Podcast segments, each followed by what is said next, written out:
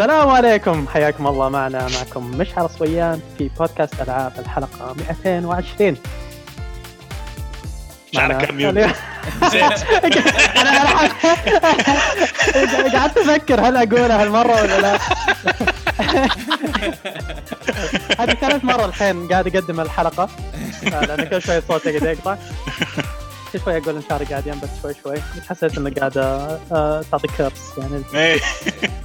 لا مو قاعد ينحرف، قاعد ينحرف. معي في هذا اليوم الجميل أحمد الراشد من يأتينا من نيو دونك سيتي هذا اليوم.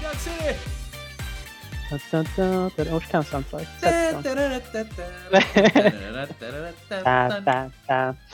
ومعنا أيضا من خلف أنت الشاشة ولا الكاميرا؟ أنا من خلف الكاميرا؟ من خلف الشاشة. خلف الشاشة. فهد. أهلا وسهلا. هلا وغلا. فيها سوداء صامتة كذا بس تلق. We are keeping it professional. تنور ما شاء الله. أنا معاه. لا قرعة نظيفة يعني مو بزي. وأيضا منافسنا الآخر في القرعة. خالد لعبة ثانية. السماعات الخضراء. وعليكم السلام. نور دائما. نعم. من وين أراضيك؟ وين كنت في الحين؟ والله أنا في ريد كريك فالي، هذه حقت The Vanishing of Ethan Carter. إيثن كارتر يا شافك تتكلم عنه شو اسمه بتويتر. خلصت أمس تقريبا، بس ما راح نتكلم عنه اليوم بإني خلاص. ليش؟ كيف تتكلم عنها عادي؟ ما عندي مشكلة. لا يا خالد، لا اتفقنا قبل البودكاست. لا يا خالد. هذا بودكاست ألعاب يا أخي، ليش يا أخي كذا ما تحرمنا من انطباعك وآرائك يعني في الألعاب؟ ما عندك مشكلة نتكلم عن هذا ودكم يعني. خلاص ما يحتاج. مش على. كيفكم شباب مع الحجر؟ إن شاء الله. الله وأمان. كله تمام. كله تمام. الحمد لله. خلاص. أنا خلاص. والله نقعد محجورين، ما يحتاج نطلع. لا عاد. بس خلاص الكآبة بدأت تروح. على قولتهم it's a good time to be a gamer صراحة. It's a good time to be a gamer. هذا في أي وقت يا فهد الحقيقة، بس يا صح ينطبق على هذه الأيام أكثر من غيرها. أمس أمطرت، أنا عندي بس حتى صاير يجي تكي عندي بالشباك الأيام هذه يعني، إذا على ثيم إن الطبيعة قاعدة تأخذ يعني مجراها في الخارج. البس صاير يجي ويتفرج عليه من الشباك على الطبيعة. فأنت سلسلات وكل شيء يعني أمي صارت تأكله الأيام اللي راحت وصار مبسوط يجي تكي عندي ويسالف احيانا اسولف معه يعني ما في اخذ عطا للامانه، محادثه من طرف واحد بس helps ساعد يعني نفسيتي تكون في من الطرف الاخر. يعني عطها كم يوم يمكن اصير اسمعه يعني اسمع يرد بعدين. وما يجي الا اذا قاعد تاكل ومره يحسسني بالذنب. يشم الريح وفجأة ينقز، أشوف ظله يعني من الشباك ويبدأ يسولف يعني شوي شوي وأسفه. عرفت لي ما أعطي وجه لين ما خلص أكل بعدين أروح. كذا تخسره كذا. كم مرة فكرت أرشب موية بس قلت حرام. أوف. يعني أحس إني بشتاق له.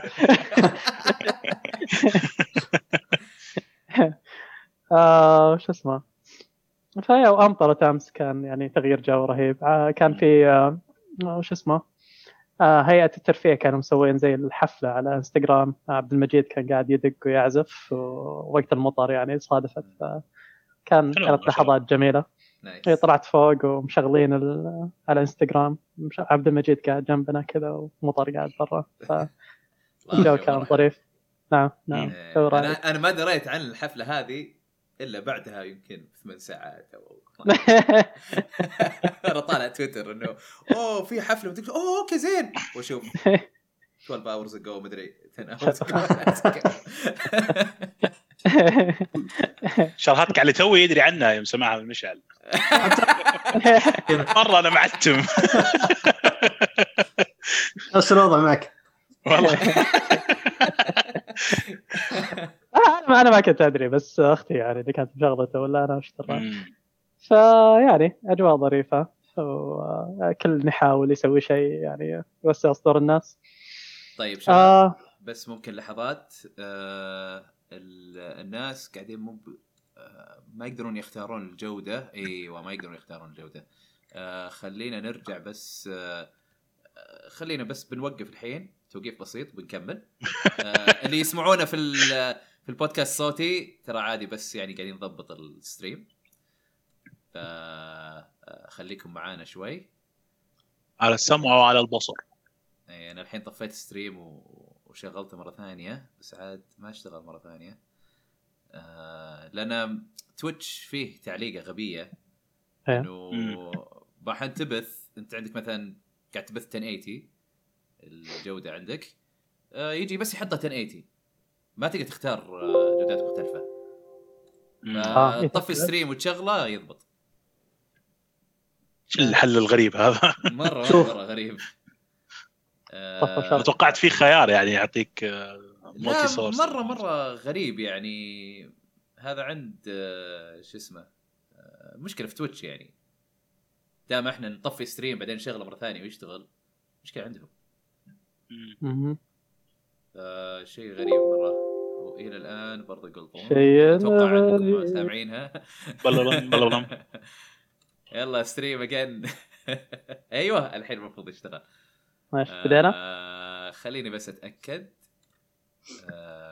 من شغلة هنا معليش يا اللي تسمعونا في اليوتيوب وفي الصوت بس أيوة الحين ممتاز. الحين يقدرون يختارون حتى لو 160p الوضع تمام خلاص. تفضل أكبر حياكم الله معنا هذه المرة الرابعة الحين نرجع بس إنه يعني تكملة مهب إيه لا ليه قاعدين ما حنا بقاعدين حيا الله ستريم. أهلا أهلا وشكرا يا شباب A2K20 على الملاحظة هذه الحين عدلناها. فاش كنا نقول إيه خلصنا سواليف بساس والحفلات إيه والأجواء الطبيعية والجميلة والأجواء الجميلة هذه شو اسمه بودكاست صباح الخير مشعل. اهلا وسهلا العاب. اليوم ما عندنا العاب كثيره للامانه كنا قاعدين نلعب فاينل فانتسي 7 احمد خلص خالد خلصت فهد خلصت قاعد تلعبها ما ادري ما لعبت ما لعبتها قاعد يلعب كرايسيس كور يا خلاص لا تفضحنا لا ما تفضحها يعني انا بس مسوي فطين انا والله مسوي فطين وترى دراسات وابحث في اليوتيوب وترى يعني سورسز في الموضوع هذا كان يعني شح عرفت فيه انت تبدا صح يعني اي ابغى ابدا صح في الموضوع ف اوكي بعد انا وصلت للموضوع انه ابدا بكرايسيس كور وبعدين في لعبه ثانيه على الجوال برضو اللي هي بيفور كرايسيس اي لا اتركت من ذولي بعدين فاينل فانتسي بعدين في فيلم اللي هو الادفنت شايلد هذا الادفنت تشيلدرن بعدين متى درج سيبر سيدي السالفه فاينل فانتسي 7 واظن بعد شو اسمه ادفنت تشيلدرن ما اهتميت لانها ما هي بلعبه زينه بالحلال فهد دوق مخيس بينبسط عليها خلوا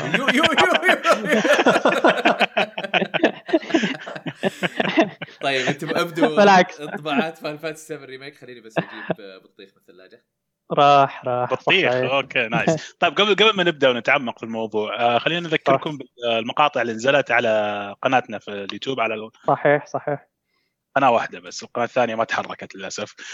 في عندنا بودكاست قاعد ينزل عليها اوكي والبودكاست بس يعني خلاص يعني اللي شايفينه يدرون طيب.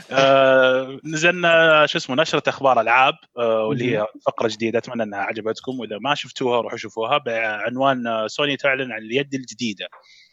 فقرة كذا نشرة اخبار كذا سريعة ابو 5 دقائق كذا تكلمنا عن اخبار مختلفة بعدين نزلنا لكم العاب ميكر والحلقة رقم 48 بعنوان لازم افوز. روحوا شوفوا هو طبعا عمران هذا اللي كاتبها يبغى يفوز خلينا نشوف هو فاز ولا ما فاز. بعدين نزلنا برضو حلقة اللي هي الشاطحة كذا كيف تكون بثر بالعقل المدبر للعبة ريزيدنت ايفل المود حق ريزيستنت بس هذه برضو عمران هي مكتسح الشاشة ريزيدنت ايفل كلها عمران مكتسح الشاشة ينفع علاقة بالعمران والله جميل.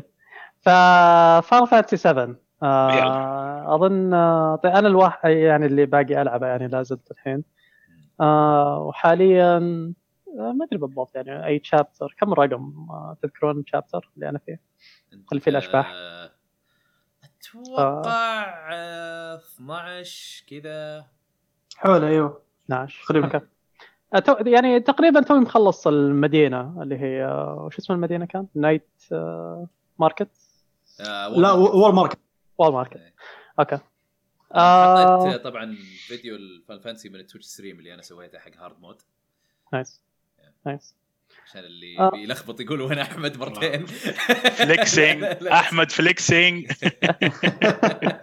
لا انا صورتي هنا وهنا في نفس الوقت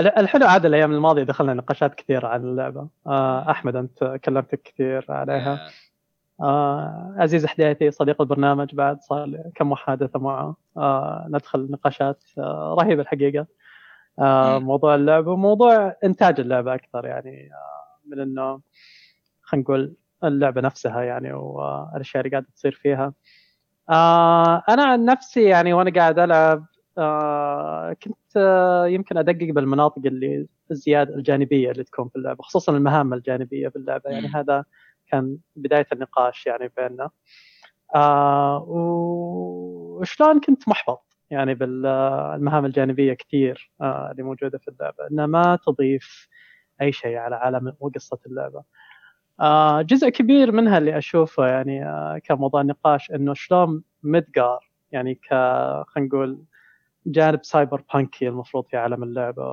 وتصوير يعني من هذا الجانب كنت مره متحمس للموضوع انه شلون عالم اللعبه بيقدم لك موضوع انه شلون السحر والتقنيه يعني موجودين في عالم واحد ويندمجون في عالم واحد وشلون هذا بيأثر يعني على قصه وثقافه اللعبه واللي تفاجأت فيه انه ما يأثر يعني ما يعني ما له اي اثر على ثقافه عالم اللعبه وقصته بس انه بطريقه جدا يابانيه هذا مجرد توجه فني اخذوه او توجه يخدم المظهر واسلوب التقديم اكثر من انه يخدم القصه والعالم وثقافه العالم سالفه انه معليش ولا قاطعك سالفه السحر ولا هذا انه له دخل في القصه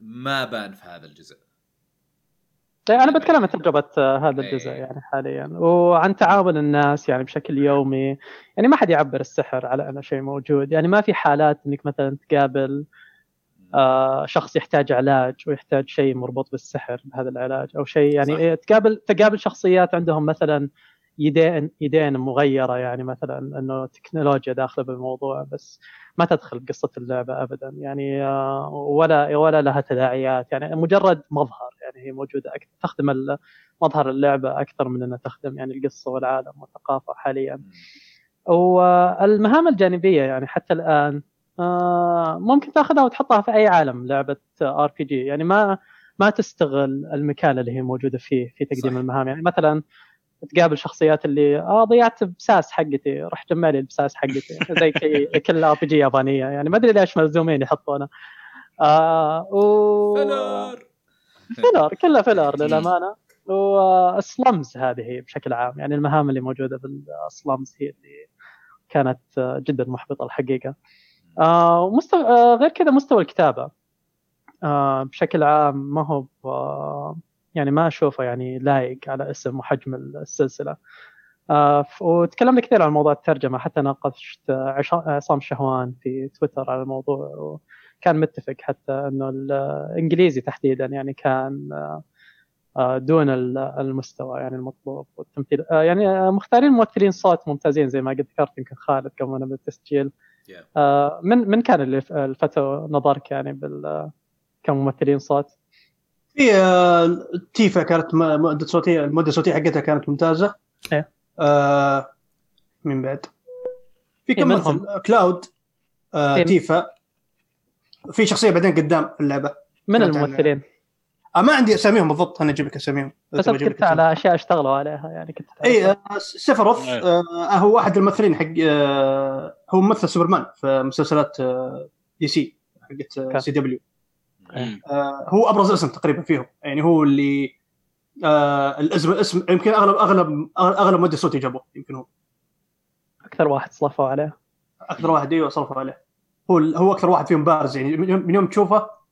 طبعا صوته يعني عادي، ما احس ذاك الصوت المميز، بس لما شفت الكاست انا وشفت اسماء هو اللي اكثر واحد يعني شد انتباهي. الباقيين اغلبيتهم يعني مودين صوتيين في انيميشن، يعني نادر يطلعون يمثلون في يعني اشياء زي حق سايتاما. اذكرك ذكرت حق سايتاما موجود مود الصوتي حقه. كان دور مين تعرف؟ كان ما ادري اتكلم عنها عادي وقدام في القصه يطلع. اوكي تمام. يطلع طبعا سايتاما بالانجليزي عشان لا حد يلاحظ. اي سايتاما بالانجليزي مو سايتاما الصوت اللي تبغى بالانجليزي. بس بشكل عام يعني الفويس كاست حقهم ممكن يعني يمكن هذا اغلى فويس كاست جابوه في لعبه فاينل فانتسي. اوكي. ومع ذلك مشعل ما هو مبسوط. لا مشعل صادق يعني. انا متقبل الكتابه لكن مو بمستوى مشروع كبير فعلا. هو اشوف انا الممثلين صوتيين سووا اللي عليهم على قدر اللي موجود عندهم، عرفت يعني. خصوصا الخبر اللي طلع الحين قبل ما نبدا التسجيل انه كان في ردت AMA مقابلات يعني مع ممثلين الصوت، وذكروا انه سكريبت حق تسجيل الصوت جاهم مباشره على وقت التسجيل، يعني كانوا أول مرة يقرون الأدوار حقتهم كانت خلال وقت التسجيل، يعني حتى ما كان عندهم وقت إنهم يراجعونها وإنهم يأخذون دور الشخصيات هذه. وحتى بطريقة ثانية إنه كل ممثل صوت سجل الصوت حقه بشكل منفصل، يعني 15 على سبيل المثال وقت تسجيلها كانوا يجتمعون الممثلين عشان يسجلون بعض المشاهد مع بعض. كانوا يجتمعون؟ كان يجتمعون ايوه 15 في بعض الحالات اظن المشاهد الكبيره، فحتى هذا يعني ما كان متاح لهم في فاينل فانتسي 7. بالمقابل يعني تشوف الالعاب يعني قصصيه مثل انا توقعت كل العاب سكوير انكس اليابانيه انه ما يجتمعوا مع بعض لما يدخل الصوت الغالب للاسف اغلب الالعاب تسجل اصواتها بهالشكل، بس خصوصا اللعبه يعني القصه يعني فيها هي اللب تقدر تقول. يعني اشوف انه المفروض تتطور العمليه في الاستديوهات اليابانيه او الاستديوهات يعني الكبيره بشكل عام. يعني تشوف مثلا شلون انشارتد او نوتي دوغ يتعاملون مع التسجيل عندهم، يعني مشهد الافتتاح حق ذا لاست اوف اس مشهور بانه عادوه مئات المرات لما جابوه صح، يعني اللي كان في وثائقي يعني عن شلون سجلوا هذاك المشهد، ونيل دراكمان طلب منهم يعيدونه مرات متعبة لأن ما انهاروا الممثلين وصلوا للأداء اللي كانوا يحتاجون يصلونه. أنا أتذكر أتفرج على قناة هذا تروي بيكر ونول نورث، في عندهم قناة بيوتيوب وذكر هذا الشيء، لأنه جابوا الممثلة اللي تمثل صوت البنت اللي في البداية سارة، أي جابوها كجست في هذا في عندهم وتكلموا على الموقف. كيف قالت أنا خلاص دموعي راحت، خلاص ما صار في دموع في عيوني، حطمهم عشان يوصل اللحظة هذه. فهنا تشوف الفرق يعني يمكن بين وهنا دخلنا حتى أنا وأحمد النقاش إنه الثقافة اليابانية وثقافة خلينا نقول الأنمي وتسجيل الأنمي اللي هي تدعم يعني القصص وأسلوب طرح القصص الموجود عند اليابانيين. بالمقابل يعني ثقافة الأفلام والواقعية اللي تجري منها الاتجاهات الغربية، وصارت هي تدعم موضوع التوجه الغربي. يعني هذه الملاحظات يعني اللي كانت بشكل عام يعني بالنقاش. الجانب الثاني طبعا هو الجانب بس معلش قبل ما تنتقل للجانب هذا هم أهم شيء ما وصلوا لنفس مرحلة كينغدوم هارت 3 في الحوارات. لا هذا اللي قلت له اياه قبل، بس لا. فعلا كلامه صحيح انه مو معيار اصلا كينغدوم هارتس يعني لا كينغدوم هارتس كان يعني سيء جدا يعني وفي بوز بين كينغدوم هارتس انا بالنسبه لي ما ينطاق الحوارات عندهم، حتى مو كلها يعني، حتى 3 خاصه ما تنطاق انا بالنسبه لي، والبوزز دي اللي كانت بين بس 7 وينها يا فالفانت 7 ريميك وينها فيه؟ هي مهب انها كويسه ولا هي سيئه، هي بس قاعد خلاص تخدم اللي موجود وبس، عرفت؟ يا كثر حركة اي انا هذه سكوير انكس، علامة سكوير انكس في التمثيل الصوتي كريهة عاد يا اخي على اي حاجة كذا، عرفت اللي فجأة كذا سكتي مشكلة لو تلعبها بالياباني ما في كثير، هذا اللي يقهرني ما ادري هم يعني هم طالبين منهم يقولوا ترى الحين انت في السكريبت كاتبين لهم ترى الحين لازم تسوي تحط طلع صوت كذا. لا لا اللي طالبينه منهم كان انه عندهم وقت معين محدود ولازم يربطون الصوت بنفس اللي مسجل بالصوت الياباني بالضبط نفس ما يسوون بالانمي. كان في فيديو مشهور طلع من قريب انه شلون يسجلون اصوات حلقات بوكيمون الانيميشن. كان في مقابله حلوه طلعت مع احد ممثلين الصوت اللي تمثل صوت اش بالضبط. ترى نفس العمليه يسوونها في فاينل فانتسي، اللي عندك التمثيل الصوت الاصلي الياباني وينعطى النص الانجليزي على هذا الاساس، انه لازم تمشي على نفس حركه الفم اللي موجوده مربوطه بتمثيل الصوت الياباني ونفس الوقت اللي ينحط لتمثيل الصوت الياباني. فالموضوع فالممثل او الممثله ما ياخذون راحتهم يعني كنتيجه، انه اوكي انت عندك معلومات معينه لازم توصلها في حد عدد محدود من الكلمات وبطريقه ما خلاص مقفله بالحوار، يعني اللي اخذوا العطاء اللي يصير لازم تعطي اخذوا عطاء بنفس السياق يعني بالنص الانجليزي. النتيجه هي نوصل للمشاهد زي مثلا تكلمت عنها في تويتر مره، مشاهد ايريت كثيره منها انه يصير في اخذ وعطاء، يصير في محادثه بين ايريت وكلاود بس ما تطلع منه باي معلومه مفيده، لانه النص الياباني يمكن كان يعطيك معلومه بس النص الانجليزي كان مجرد انه اوكي لازم نعبي حركات الفم اللي موجوده هذه، فلازم الشخصيات تبتل تتكلم يعني هذه المحادثه فتوصل الحوار فارغ يعني. مع انهم يعني مسوين هم حركه اللي هو اللبسينك الانجليزي مع المحادثات بس البودي لانجوج شيء ثاني. لا حركه الجسد يابانيه بحته. على الطاري المدير صوتين ذكرت ان هم ما يعرفون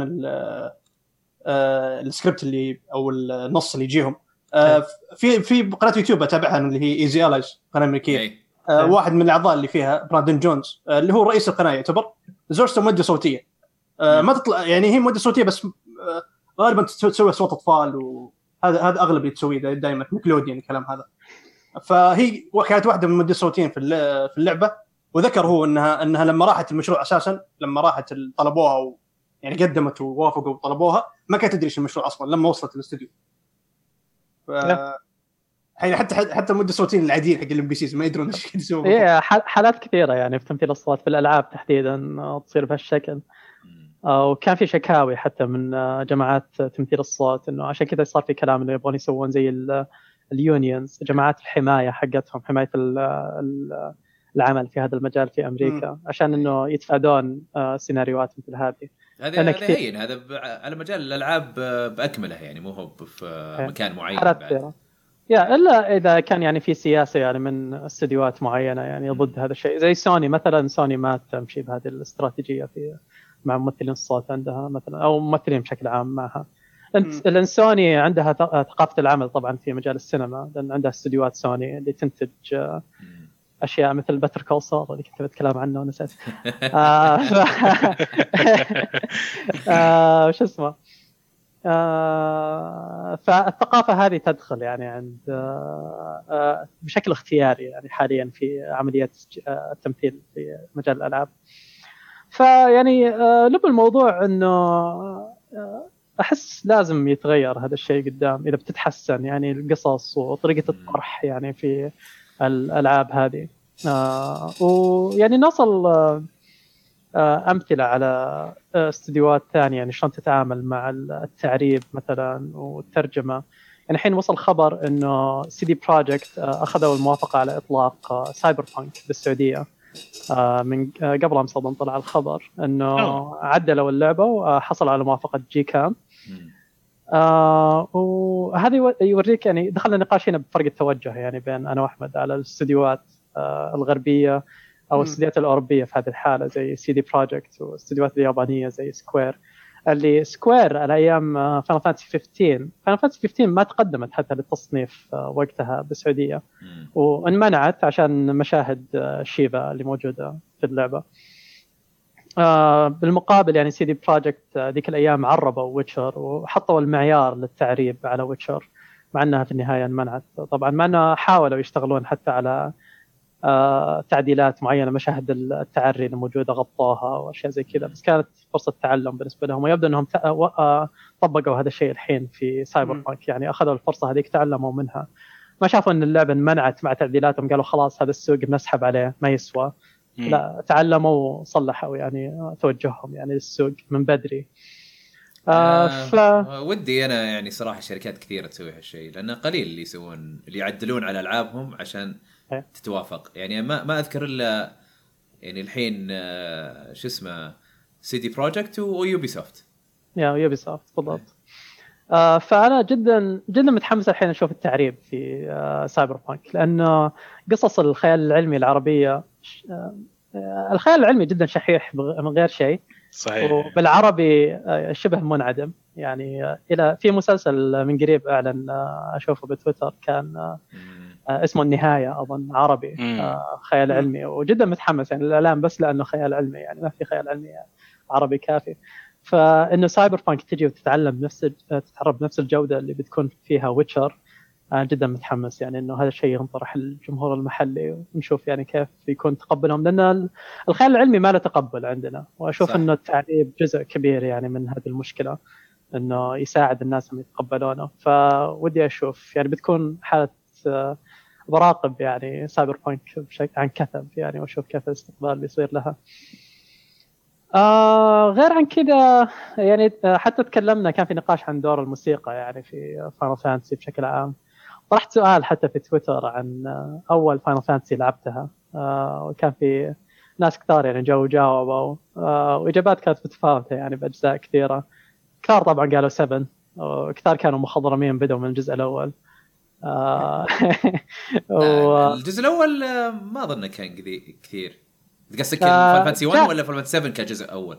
لا يعني كان في مجموعة يعني اتفاجأت فيها اللي جو كم واحد من الكويت حتى كانوا بادين يعني من بداية السلسلة. وكثار كانت بالنسبة لهم طبعا المفضلة الجزء المفضل هو الجزء الأول اللي لعبوه. دخلنا يعني في هذا النقاش إنه غالبا إنه أول جزء تلعبه، يعني كنت أتكلم كان نقاش عن موضوع ليش الناس متحلقين في 7 لهالدرجة. بالمقابل يعني أنا كنت أشوف فاينل فانتسي 10 قدمت قصة وعالم افضل كثير من نظري انا طبعا، لان 10 كانت اول جزء انا لعبته. انا بعد ما اتفق معك بس اتفهم ليش يعني. طبعا يعني اذا بندخل بالمنطق فانا فانتسي 10 افضل جزء بدون نقاش، بس خلينا نعدي هذا 6 بس يا حبيبي. انا اتفق مع مشعل من ناحيه 10.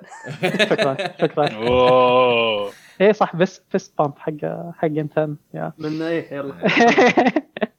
فاغلب الناس يعني اللي فاهم فانتسي اللي تدخل عليها بالسلسله، واتوقع العمر حتى مربوط فيها. اذا كنت يعني بين خلينا نقول 10 سنين الى 16 سنه بالغالب، اشوف هذا العمر اللي تكون فيه جاهز انك تتقبل يعني السلسله وقصصها باكبر درجه. هو اللي يترك انطباع غالبا بالنسبه لك. وبس يعني يعني هذا دخلنا نقاش عام عن فاينل فانتسي، عارف الحين مو بس عن 7. اذكر ان قلت لك في سلاسل زي كذا اللي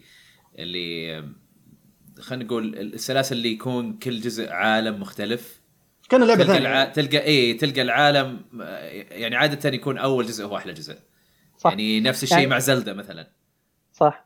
يعني أشوف كثار حتى كانوا يقولون فاينل فانتسي 13 كانت مفضلة بالنسبة لهم، لأنه منطقي إنه كثار دخلوا السلسلة عن طريق البلاي ستيشن 3 والإكس بوكس 360 وقتها، وكانت 13 أول جزء. لو ما أنا 13 كثار يعتبرونها من أسوأ أجزاء، لأن أذكر يوم كنت متعمق في 10 ومرة مبسوط في 10. أذكر الناس اللي كانوا جايين من الأجزاء القديمة كانوا يقولون محبطين من 10 مرة، ما كنت مستوعب هالوضع. ويوم والحين وانا العب فاينل فانتسي 7 ريميك حس بغبنه على ذيك الايام لان ما كنت ادافع، كنت مسلم امرهم. لا هذول الناس اللي عارفين فاينل فانتسي، انا عشان اتكلم يعني انت مش عصويان يا حبيبي، طلع ما عندهم سالفه يعني لا انا اقول لك ليش، انا لاني كنت محبط لما لعبت 10، بس كنت اقول انها حلوه.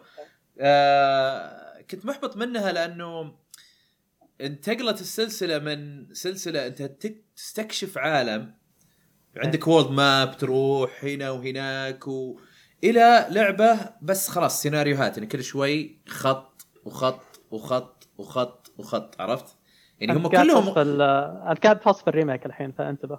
اي وال الريميك برضو لانه في مدقر في اللعبه الاساسيه برر كانت خط. نعم. يا تبي نقاش وتبغى انا اقول لك بعد برر ابغاك ما تناقض نفسك، انتبه يعني بس انا رايح. طب ايش فيك علينا يا اخي؟ هدي ترى الريميك بارت 1 بس يا مشعل. لا مشعل خلاص، فلا فعلا بارت الريميك خطي برضو، بس انه انا اقول لك ليش احبطت على فاينل فانتسي 10، عرفت؟ لانه هذاك لان الاجزاء اللي قبلها كان في عالم تستكشفها، كان في مدري ايش، بدأنا احبطت هنا، عرفت؟ انه ما كان الاشياء اللي متعود عليها فاينل فانتسي، العالم المفتوح المدري ايش، مو قاعد تشوفه، عرفت؟ بس في النهايه طلعت لعبه حلوه. الحين انا ما استغرب، انا ما استغرب مثلك يا مشعل، الحين انت محبط بالريميك انه كمان ما احس انه فيها عالم قاعد اروح له عشان كنت عالق في مدقر طول الوقت، عرفت؟ وفي فلرز وفي مدري ايش.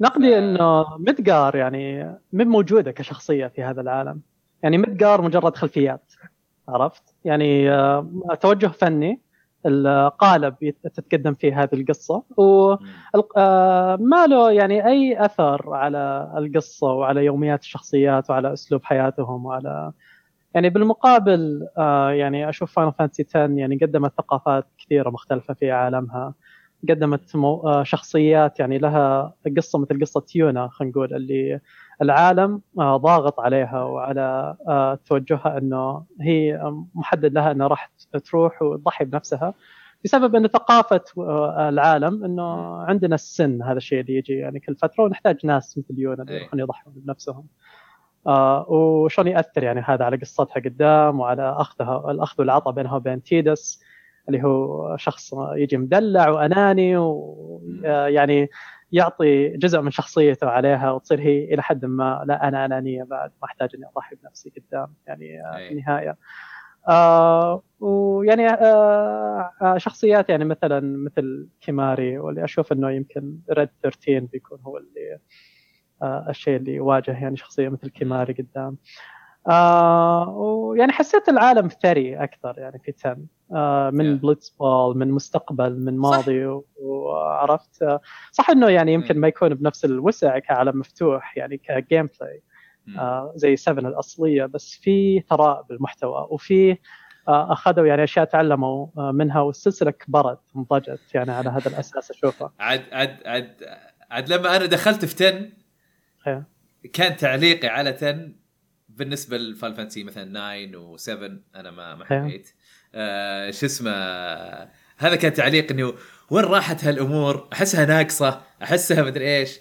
فيمكن سيم يعني تقدر تقول نفس الشيء على فاينل فانتسي 7 ريميك، بما أنها هي بس في مدقار منطقة واحدة، ما تشوف بيئات مختلفة كثير، القصة ما تشوف إنها ثرية مرة، تحس إنه في شوي منها بس لأنه إيش، لأنه حطوك في سكشن معين جوا لعبة أكبر من كذا أو جوا عالم أكبر من كذا.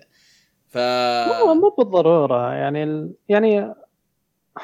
لأن كثير العالم طفشوا يعني من هذه المقارنة، أنا عارف، بس يعني إذا بقارن 7 يعني أقدر أقارنها بويتشر 2. ويتشر 2 كانت محدودة بسكوب حقها، يعني أقرب ل 7 بكثير، يعني ما كانت العالم المفتوح اللي شفناه في وايلد هانت في 3 اللي توسعوا فيه يعني قدام، بس عالم كان جدا ثري يعني اللي ما في أي مقارنة بين شلون يقدمون العالم وثقافة العالم والشخصيات ودوافع الشخصيات.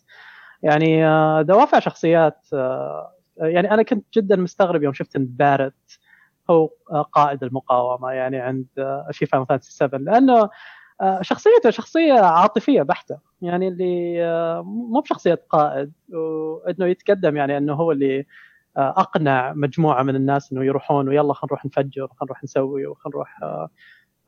ما شفته يعني دور شخصية منطقي الحقيقة في القصة.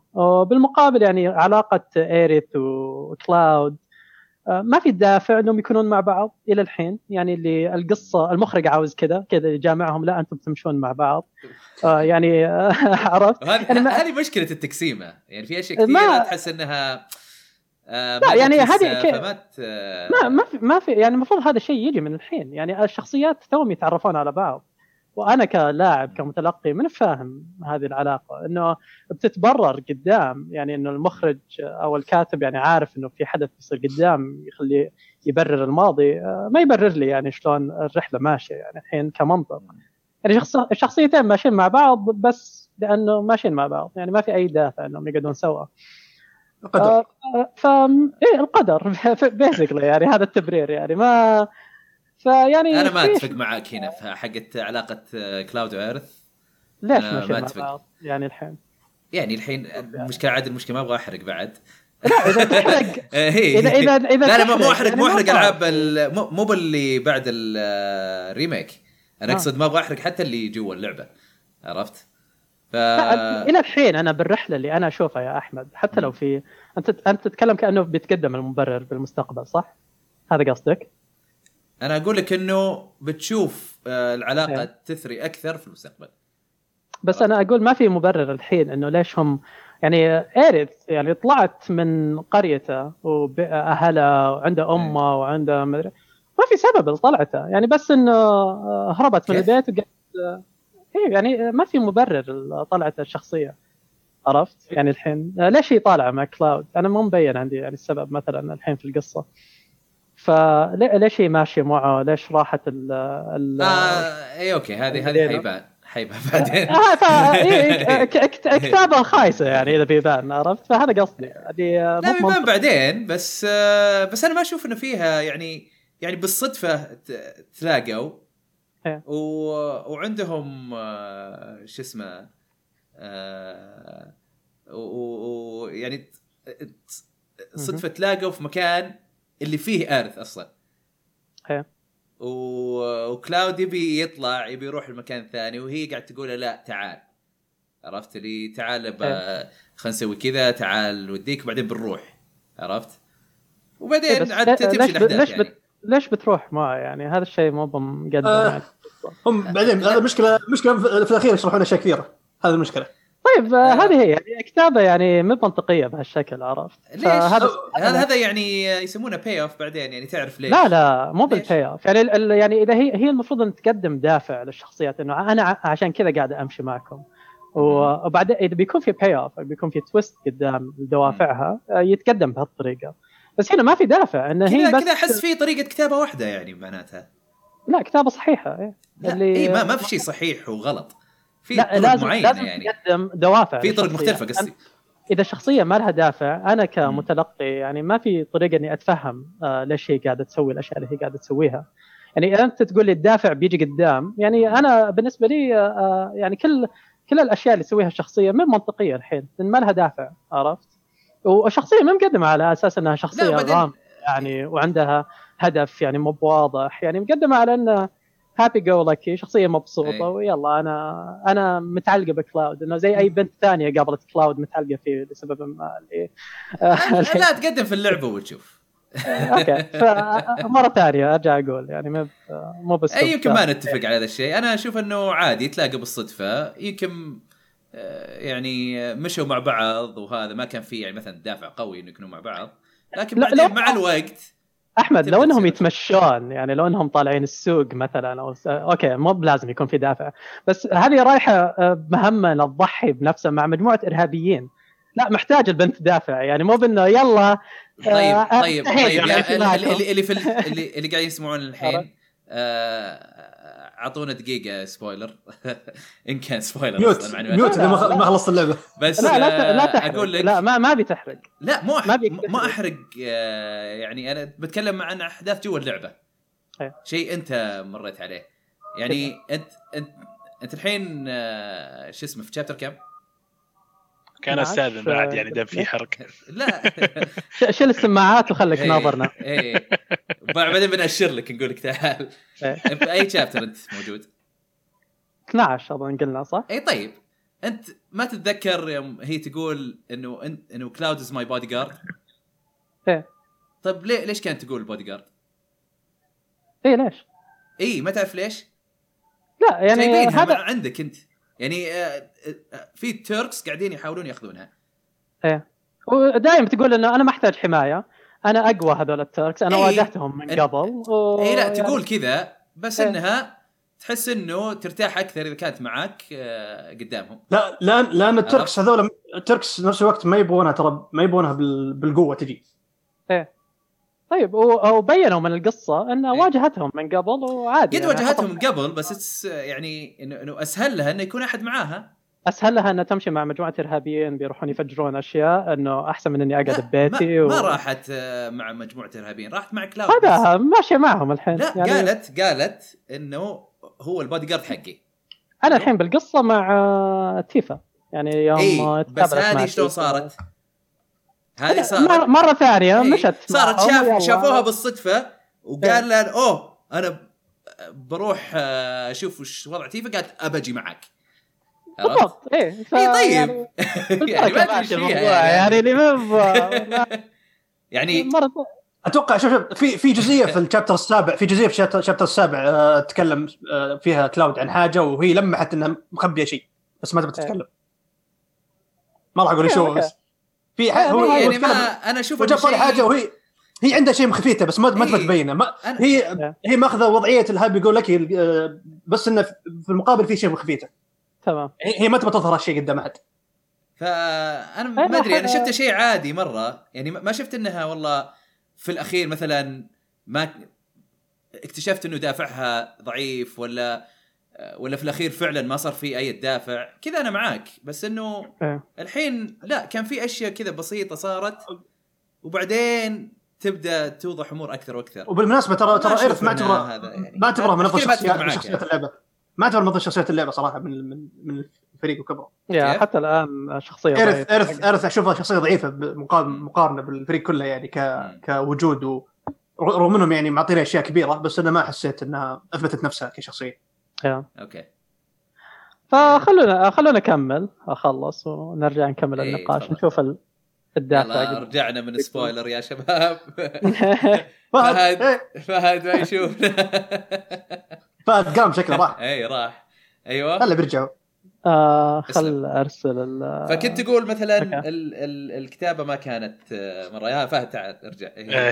خلاص افشل النظاره. لا عادي شفنا حتى وين نظارتي ضيع عيونه.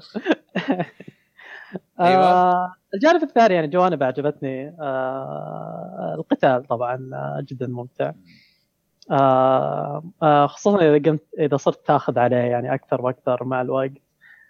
وأدوار الشخصيات شلون تبدل بين شخصيات، وإذا أخذت حركات أكثر يعني مع الشخصيات.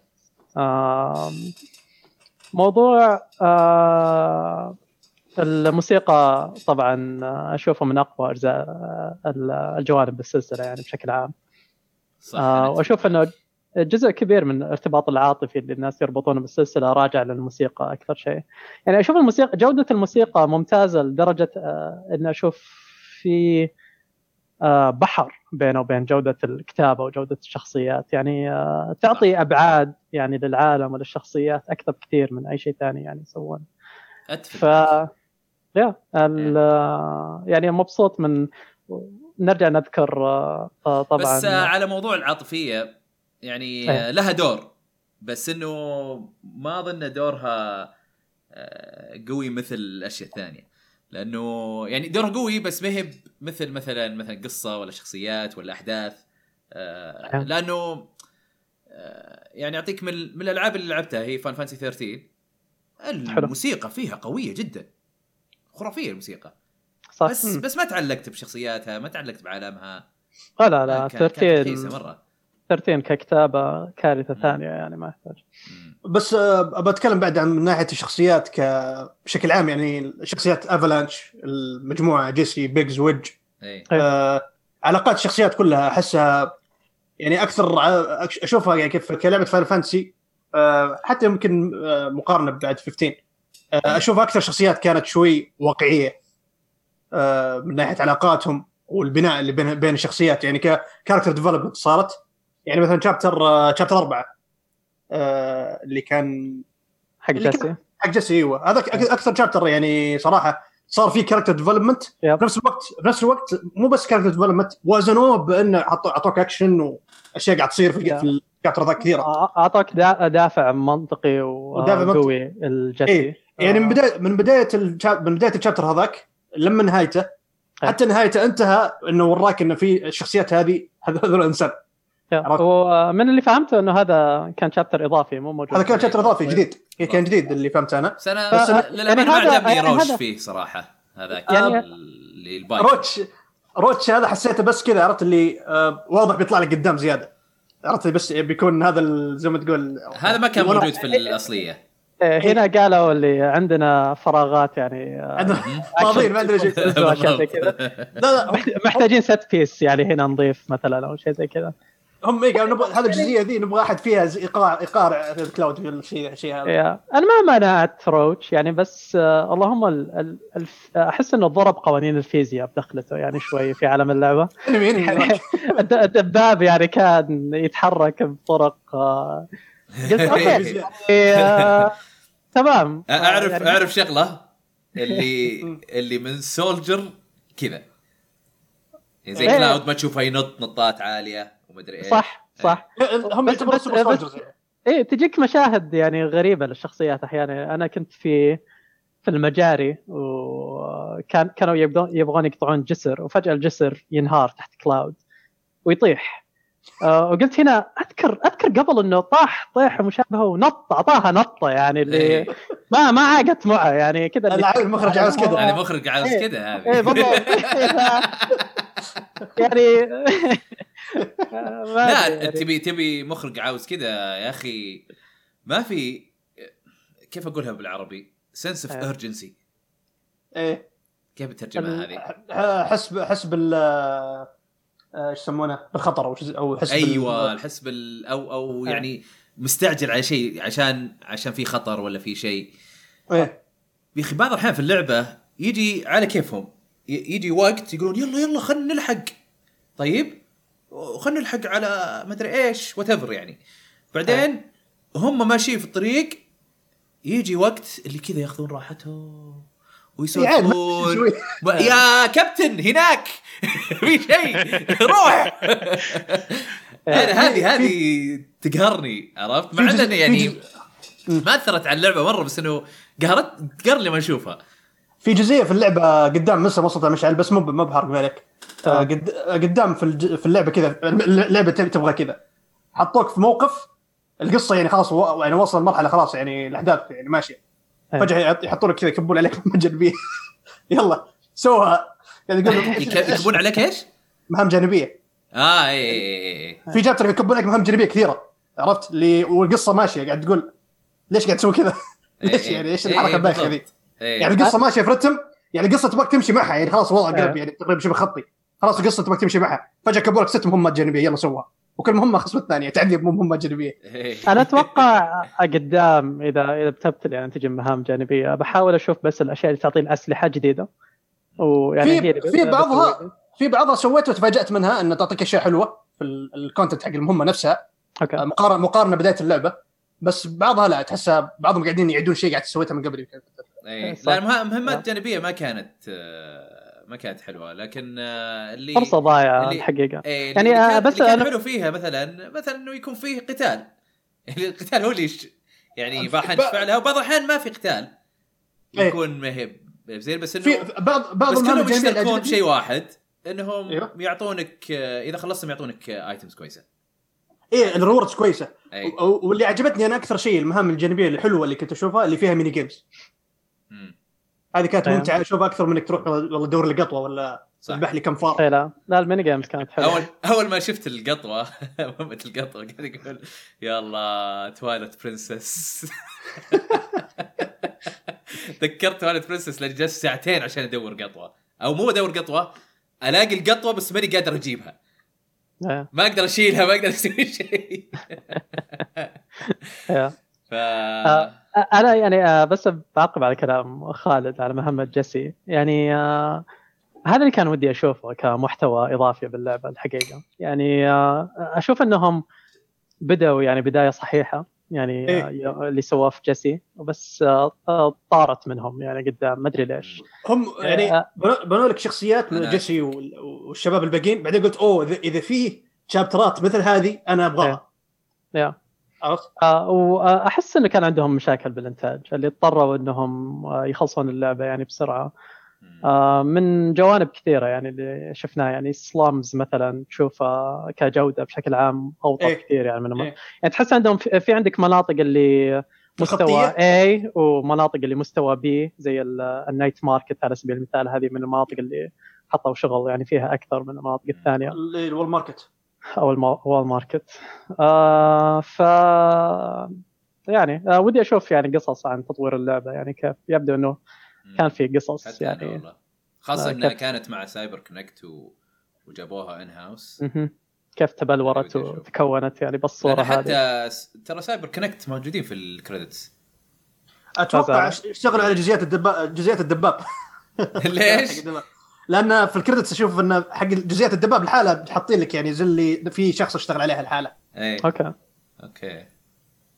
الموتور سايكل سكشنز مكتوبة أو شيء زي كذا، هو في شخص واحد اشتغل الحالة عليها، مو بالنفسه حق الكومبات ديزاينر. تمام. هذا اللي عندي يعني بشكل عام بخصوص فان فانتسي، فمبسوط بالنقاشات يعني اللي ماشية الحين. وأنا بعد.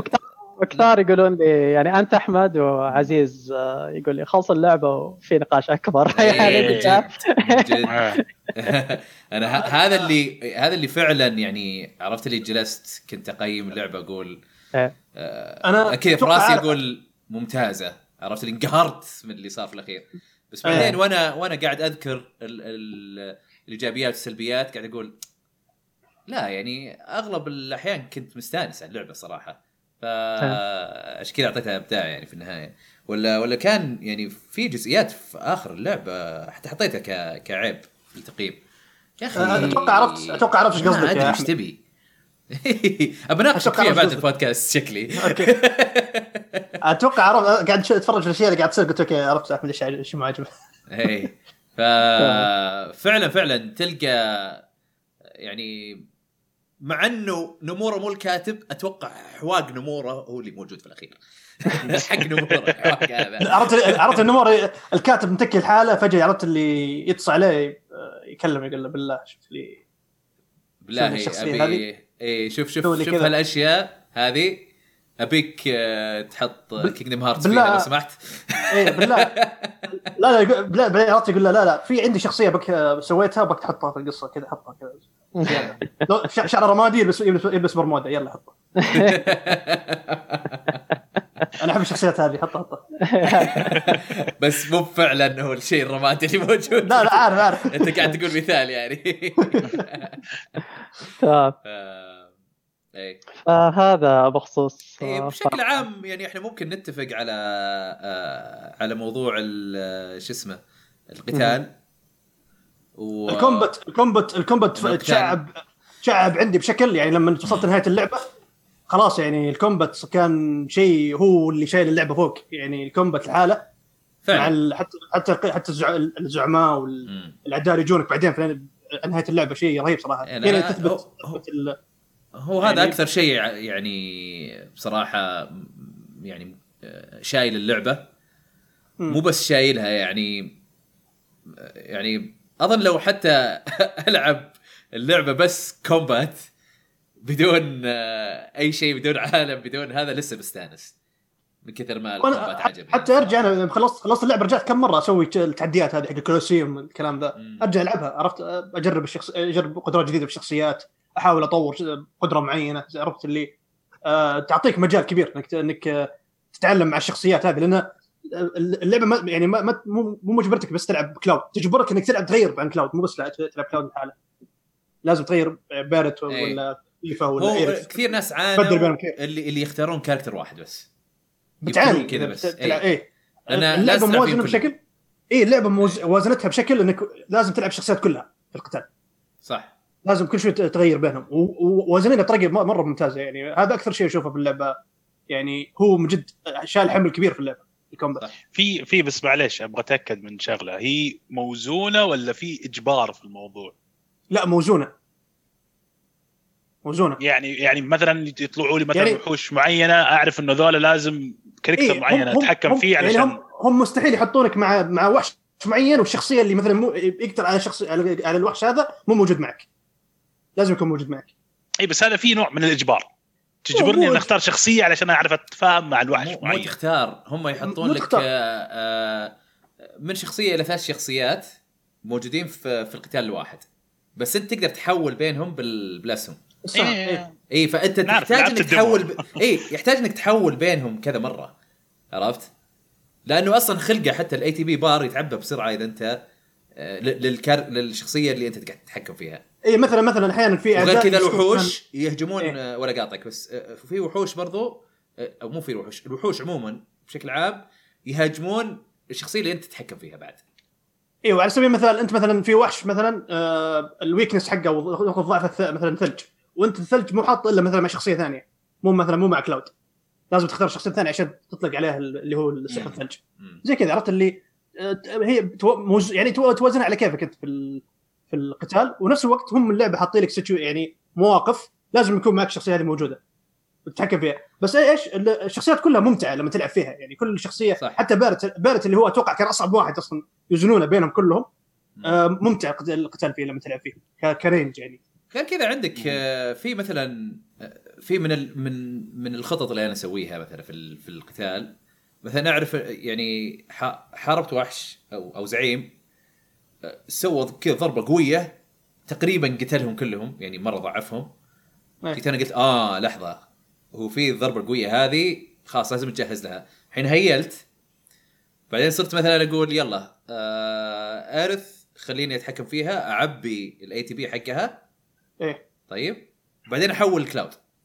يصير متى ما بتصير حركه قويه خلاص هي تكون جاهزه معبى عندها الاي تي بي، ويصير اول ما يسوي الحركه القويه يصير عندها 2 اي تي بي، واحد مثلا تهيل فيه، وواحد تعيش في شخصيه، او تهيل وتهيل، او تسوي ممكن مثلا اعطيها ماتيريا تحميني من ضربات قويه او تقلل دامج، عرفت؟ سي الباف عندي وش اسمه، وتهيل نفس الوقت بعدها مثلا.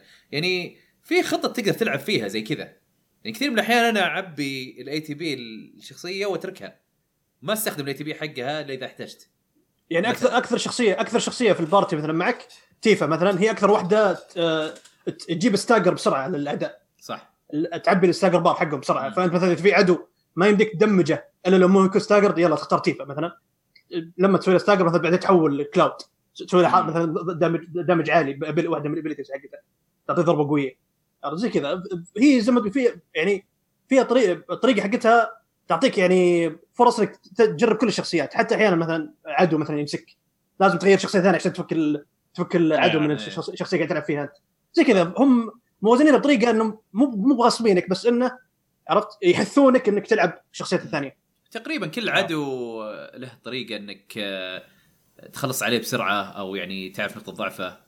يعني نقطه ضعف مو شيء بس انه والله نقطه ضعف نار، ولا نقطه ضعف مدري ايه. لا علموك ترى رقم جهه فلانيه، ترى هذا يسرع الستاجر حقك، ولا ترى اذا ضربته بكهرب، مع ان الكهرب مثلا مو نقطه ضعفه، بس ترى بيرفع الميتر حق الستاجر مثلا، حق الستاجر. ايوه، على حسب كل وحش. يعني انا عجبتني التنوع في نقاط الضعف، مره عاجبني في اللعبه. ما توقعت انهم بيتوسعون بهالطريقه، لأن أول في القديمة كان طقني وطقك، كان بس خاص نقطة ضعف معينة وبس، ما كان يعني تحس إنه هنا أضافوا عمق في القتال أكثر، مع إنه يعني مختلف كأكشن، يعني بدل ما هو بالأدوار، بس إنه حسيت إنه اعمق من القديم.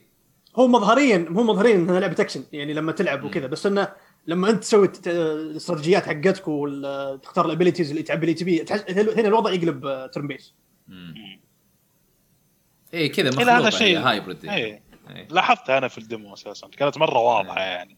اي فهذا يمكن متفقين عليه نوعا ما، يمكن متفقين على انه الكتابه مهب زينه على منتج كبير.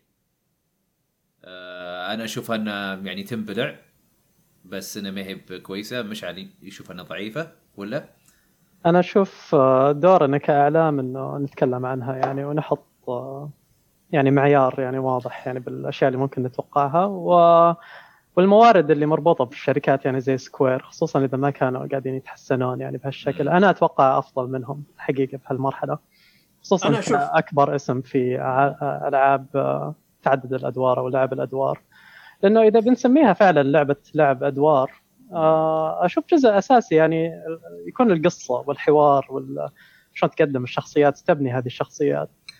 فانه يكون انه جانب يتسلك على حساب انه بس الكومبات يعني ما اشوف انه يعني اشوف هذا اللب نوعيه الالعاب هذه، واذا ما كان يعني حاضر بقوه يعني ما احس انه تستحق انها تتصنف على اعلى هذا الصنف من الالعاب.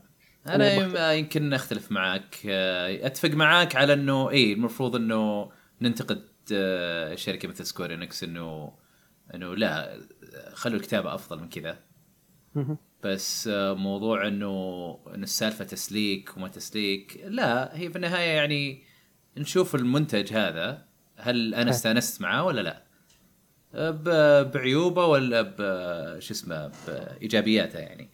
لانه اذا حتمشي على كذا حيصير في العاب كثيره ممكن مو بتركيز هالقصه في الاخير تنظلم عشان مثلا قصتها مو بزينه. عرفت دوم شو اسمه؟ لا ما له علاقه يعني، دوم لعبه اكشن.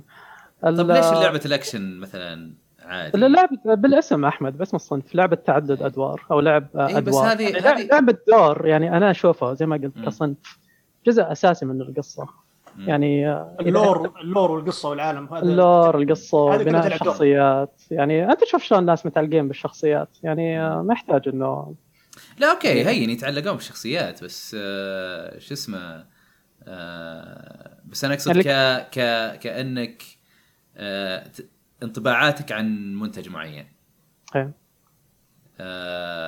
ما أحس إنه المعايير لازم تكون مثلاً قصة إذا كانت كذا ولا الموسيقى ولا لا. أعتقد إنه كل لعبة تقيمها بيكون لها معيارها. عرفت يعني أنت تشوف اللعبة يعني وين رايحة وش ودها تقدم. أنا هذا دائما اللي أقيم على أساسه يعني المطورين يوم بدأوا يشتغلون عليها وش كانوا يهدفون إنهم يوصلون. والقصة دائما مربوطة في فاينل فانتسي، وجودة القصة وحجم العالم والشخصيات وهذه الأشياء دائما مربوطة في فاينل فانتسي. صح. وأشوف إنه جزء أساسي يعني المفروض تتقيم عليه السلسلة يعني، مو بإنه شيء يصف على جنب ويقول نقول يعني على بس إنه على حساب القتال يعني. أنا أول شخص بيعترف إنه القتال في ويتشر كان ضعيف ويحتاج تطوير، عشان كذا يعني مشاريع زي مثلا Elden Ring أنا قبلك. إيه بس يعني ما أشوفه يعني يوضح بالنقاش عندنا يعني اللي الموضوع إنه Elden Ring يعني تحاول تجمع يعني هذه الجانبين، أو مثلا لعبة تجيك زي God of War اللي تنجح أنها تجمع هذه الجوانب كلها تعطيك من تجربة يعني من قتال من قصة من عالم من شخصيات، وتتبلور يعني في صورة نهائية خرافية يعني زي اللي شفناه تحت المعيار هذا يعني. أشوف خلاص يعني هنا أنت ينحط عندك المعيار وعلى أساسه تقدر تروح تقيم يعني باقي التجارب، وإذا هم يهدفون أنهم يصلون لنفس المستوى يعني. فاينل فانتسي يعني في تباين كبير من ناحية البيئات اللي تقدمت في 7، في تباين كبير من ناحية القصص اللي قاعد تنعطى للشخصيات، في تباين كبير من ناحية القصص الجانبية اللي موجودة في العالم أو كلها يعني بمستوى ضعيف يعني للأمانة. بالمقابل يعني عندك قتال جدا ممتاز في إجماع يعني على الإعجاب فيه، وعندك موسيقى في إجماع على الإعجاب فيها، فيعني عندك هذه العوامل يعني واضحة أشوفها يعني وموجودة ومرسومة يعني قدامك، وعندك يعني تنويع من ناحية الميني جيمز ومن ناحية الأشياء هذه حلوة يعني أضافت نكهة يعني للعالم. فأشوف إنه حرام إنه مثلا بالنهاية تنصف يعني مثلا جنب الجهد اللي نحط يعني من سانتا مونيكا في God of War والنجاح اللي وصلوا له يعني بناء اللعبة الأخيرة، لأنه مشروعين متشابهين من نواحي كثيرة يعني كلهم إلى حد ما إعادة تقديم يعني الاسمين عملاقة يعني في صناعة الألعاب. وسانتا مونيكا نجحوا نجاح مهول الحقيقة فيه، بالمقابل سكوير عندك يعني مجال للتحسين كبير يعني، وعشان كذا أنا أشوف لازم نذكر يعني هذه الأشياء ونكون منصفين يعني فيها. ما حط في بالك إن سلسلة جود أوف وور أساساً قبل يعني قصة ما كانت أكبر شيء يعني فيها محرك فيها أشوفه كعنصر أساسي في الأجزاء القديمة. في الجديدة قدموا لك يعني عنصر قصة كويس مرة يعني مقارنة بالقديمة. فما نرجع نقول القصة الأصلية كانت كده فعادي المفروض تتقدم، لا في مجال التحسين دائم. وما أنا ما أختلف معاك على موضوع التحسين، أنا يمكن أختلف معاك على موضوع يعني إنه ليش هذه تصف جنب هذه ولا ليش. يعني أنا أشوف إنه كل لعبة لها معيارها يعني، مرة ثانية أقولها فهمت هذه يعني لو بنقارن هذه بجاد أوف وور مع إنهم لعبتين مختلفة عرفت يعني، أنا هنا بالجيم بلاي استنس أكثر مثلا، بس هل هي أفضل من جاد أوف وور؟ أنا أشوف جاد أوف وور أفضل بشكل عام، لأنه يعني في نواحي كثيرة كانت ممتازة عرفت. هذه يعني في نواحي كانت ممتازة فيها، بس كان الجيم بلاي شيء مو بس ممتاز، شيء خرافي مرة فهمت. فعشان كذا أنا أقول إيه تصف جنبها، بس مو شرط إني أنا أقول هنا أحسن ولا لا، فهمت قصدي؟ أنا كذا أشوفها. وهل في مجال التحسين؟ طبعا في مجال التحسين. أشوف أنا الممثلين الصوتيين الإنجليزيين أشوفهم يعني قدموا مجهود كبير يعني مقرب للكتابة النص اللي جايهم صراحة. لأن أشوف الأداء الصوتي يعني يعطيهم العافية، اشتغلوا باللي يقدرون عليه يعني ما ألومهم أكيد الممثلين بالنهاية. هل جربوا بالياباني؟ بالياباني اللي أعرف إنه سكريبت مختلف يعني، خلينا نقول إنه لا مو يعني نوعا ما مو يعني نفس المعلومة، بس اللهم يمكن الجمل المختلفة. أيوة يعني اللي إذا حطيت ياباني وترجمه إنجليزي مو شرط الكلام اللي يقوله هو نفسه بالإنجليزي، الإنجليزي اللي موجود حق الأصوات الإنجليزي عرفت. أوكي. في اختلافات بسيطة يعني، عشان كذا لعبت إنجليزي عادي من روحته، بس مع إنجليزي ترى ما كان سيء بالعكس يعني، أشوفه كأداء صوتي لعبت فرنسي كويس يعني، بس يعني أداء صوتي زين، بس يعني بشكل عام الحوارات يعني الحوارات نفسها يعني عادية يعني، ما هي شو اسمه ما هي اللي زينة مرة، ولا هي بشينة يعني بعد يمكن عاد مش عليه يختلف معاي في هذه على الطاري. بس هذا نشوفه ذكرت ان مود سبايدر مان حق اللعبة موجود في بس شخصية جانبية ما ادري تعرفونها جوني سبايدر جوني انا جوني كان ثقل دمه هذا كان يوري لونثل حق سبايدر مان يا اخي شخصيات زي جوني هنا اللي احس المفروض سكوير يروحون الاستوديو ياكوزا يروحون سيجا تلفونه كاتب الشخصية تضحك بالله. انا ودي اشوفه بالياباني تصدق، ودي اشوفه بالياباني. هل هو يعني لا اتوقع انه ثقيل دم في اي لغه الحقيقه ولا شيء، هو تحسهم جربوا وحاولوا انهم يجيبون كذا الاشياء حق نظام ياكوزا في السايد كوست والاشياء الجانبيه هذه ضحك، بس ما اعطاها يعني حالهم الحقيقه ما فا يا أنا أشوف هذه فنختلف على أن أو نتفق على أن يعني فيما يخص فاينل فانتسي. لا بس يعني أنا شايف إنه متفقين على شيء كثير يعني، ما هي يعني يمكن كم نقطة اللي يمكن نختلف فيها. يا نهاية اللعبة نزلت بعد المشاكل اللي مرت فيها ماشي. يقول زينها نزلت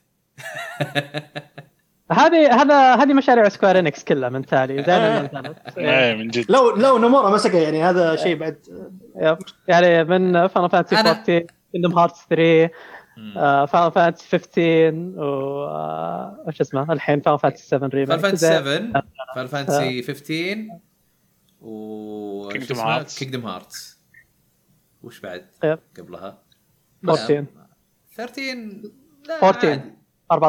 لا 14 زالت بس تصلحت ما هي مختلف وضعها اصلا خلقه زين انها عايشه هذيك اصلا هي اللي عيشت سكوير إنكس بالمقابل عندهم احد افضل استديوهات يعني بالكتابه كتاب ديو 6 وداعسين عليهم واقتلوا اسم السلسله واستديو اليابان قاعد يخبص زي ما يبي يلا عايشين عليه استديو دي 6 مسكين عرفت اللي نظام اللي يلا في مشروع نبغى نسويه اللي عطوه حق دي 6 اذا شوف انا اقول اذا هم ما راح يستفيدون من الاستديو الغربي ولا يستثمرون فيه انا اقول يا يخلونهم لحالهم يسوون على كيفهم يعني دار ثانيه او انهم خلاص يبيعونهم. والله هم اعتقوا ايو يعني هيتمان طلعت الحين من تحت سكوير فهذا شيء ايجابي او يسوون زي ايو ما اتمنى كريستال دينامكس واديوس مونتريال بس انا اتمنى كريستال يعني نشوف افنجرز يعني افنجرز بتحدد كثير يعني الاستديوهات سكوير الغربيه اذا ما مشت امورهم مع افنجرز اتمنى انا اعلمك من الحين ما راح تمشي وبيصير في مشاكل. الحلو انه يعني اوريدي مايكروسوفت وطشت يعني الناس المهمين من كريستال داينامكس اخذتهم في الاستوديو حقهم دي انيشيتيف برضو حتى كريستال داينامكس اي ملطوش يعني منهم اشخاص اساسيين يعني الحين بعض الاعضاء حق كريستال داينامكس الحين الموجودين بعضهم كانوا في نوتي دوغ وراحوا لكريستال داينامكس وكثار من نوتي دوغ اخذوهم مايكروسوفت. اي مخرج هذا لوس ليجاسي المخرج حق لوس ليجاسي انشارتد هو اللي ماسك افنجرز صح قلت لي عنها مشعل صح هذه هي نفسها اجس مونتريال والله حرام حرام حرام والله على دي 6 اللي سووا فيهم يعني لو انهم عرفت اللي اعطوهم حريتهم الكامله وخلوهم يعني يشتغلون على راحتهم زي اول جزء اللي هو هيومن ريفولوشن كان شفنا لعبه ثانيه ما كان ديفايد صراحه لا بس الحقوق الارواح الاضافيه كلها محفوظه لليابان يعني زي الريميك الحين خبصوا فيها سايبر كونكت ومدري مين ويلا عادي ارجع من جديد. فاينل فانتسي 14 اكبر شيء بعد داخل 14 15 كم مخرج بعد 15 والله يا صرفوا فيها وخسائر يعني. 15 طلعوا روح المخرج لما طلع من الاستوديو طلع منه خلاص. اما الغربيه ينتظرون الزله منهم عشان لا خلاص عشان كذا انا اقول خليهم يفصلونهم وبس احسن او يطلعون من سكوير إنكس يعني. إيديوس مونتريال شغالين مع كريستال داينامكس على فكره شغالين على افنجرز معهم ترى صايرين زي الباك ابهم اللي شغالين وراهم يعني شغل بسيط يلا اشتغلوا عليه انتم يعني تحس انهم عرفت اي شيء من عند كريستال داينامكس مكب نفايات يلا يعطون إيديوس مونتريال. انا اقول انه شو اسمه سكوير المفروض يطلعون منهم إيديوس وكريستال داينامكس وابغاهم ينقرصون وبعدين قرصه حلوه بس والله عليك يصير هالشيء كل القرصات اللي تكلمنا عنها قبل شوي ما في امل لا قرصه مو قرصه بس كذا لعبه تاجلت ولا لا قرصه مزبوط اللي ما عندهم باك اب رجل 14 ما بعدها يعني 14 اكبر من اكبر الخبصات في تاريخ الالعاب والكمباكس يعني كنتيجه خلاص ما اظن بيتغير شيء قريب او هذا اللي عدل 14 هو اللي يمسك CEO عرفت لان هذا تبعته طفشه بعد ما صلح 15 هو طلع لا فتح استديو حقه لا بس فتح استديو بعدين طفشه شكله من المشى لا في فرق لانه هذاك الثاني مخرج 14 موجود في البورد عندهم عرفت يعني منصب عالي يعني وبعدين شو اسمه وبعدين عنده شو يسمونه هو اللي هو اللي أعطى موضوع أو اقتراح أو قرار ما ماني متأكد على أنه يميلون أكثر للأكشن في ألعابهم أكثر من الطقني وطقك. هو قايلها يعني أتذكر في درس المملكة أكثر يتكلمون حتى عن نظام الشخصيات يعني في سابق شلون أنه مستوحى يعني من الشخصيات الموجودة في ألعاب الMMO يعني شلون تقدمت الكلاسز الأنيميشنز كيفا والمانكا على سبيل المثال في فان فانتسي 14 فشلون تحولها يعني شخصيات أكشن تعلموا يعني كثير من الMMO شكلهم.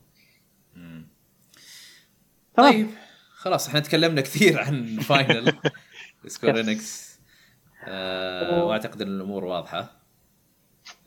منها ننتقل الى اخبار العاب تهمنا. وعندنا في البدايه تفعيل خوادم بليزرد الشرق الاوسط. كان في تشويق من حساب بليزرد الشرق الاوسط الفتره الماضيه عن شيء قادم. حطوا أكواد وحطوا أشياء ما قدرنا نشفرها الحقيقة. الكوميونتي حاول بس يبدو يعني كان تلميح في النهاية أنه بداية الخوادم المحلية وبدت، لكن النتائج الحقيقة لا زالت غريبة تحديدا يعني حسب المقدم الخدمة اللي أنت مشتغل شغال معه. ف الاشخاص اللي مشتركين مع موبايلي وزين تحسن عندهم الاتصال على ما يبدو، يعني قاعدين يشوفون بينج بين 45 الى 50 نسبيا او 35 الى 50. بالمقابل اللي عندهم اس تي سي مثل حالتي انا على نفس الحال لا زال بين 100 و 110، يعني ما تغير شيء بالنسبه لي.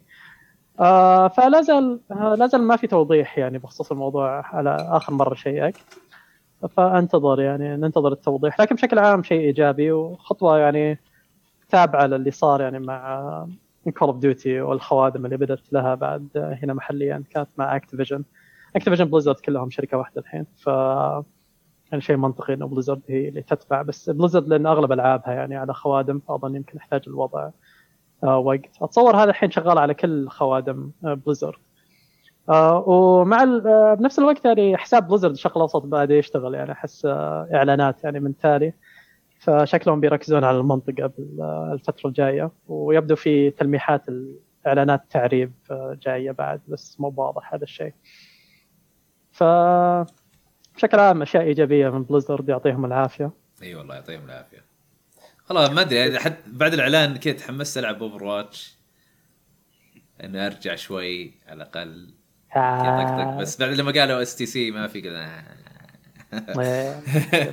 بس يبيله والله يبيله. المشكله انا متفرقين عندي يعني، في شباب في اكس بوكس يلعبون، في شباب بلاي ستيشن، في شباب في البي سي. فالان عندي اياها على الاكس بوكس واظن بي سي، حتى ماني متاكد اذا عندي اياها بي سي عشان العبها، بس شكلي باخذها على البلاي ستيشن والعب معك يا مشعل. عندي على البلاي ستيشن بس اني ما لعبتها، كنت العب على اكس بوكس بس اني بعدين ما سمعت اللعبه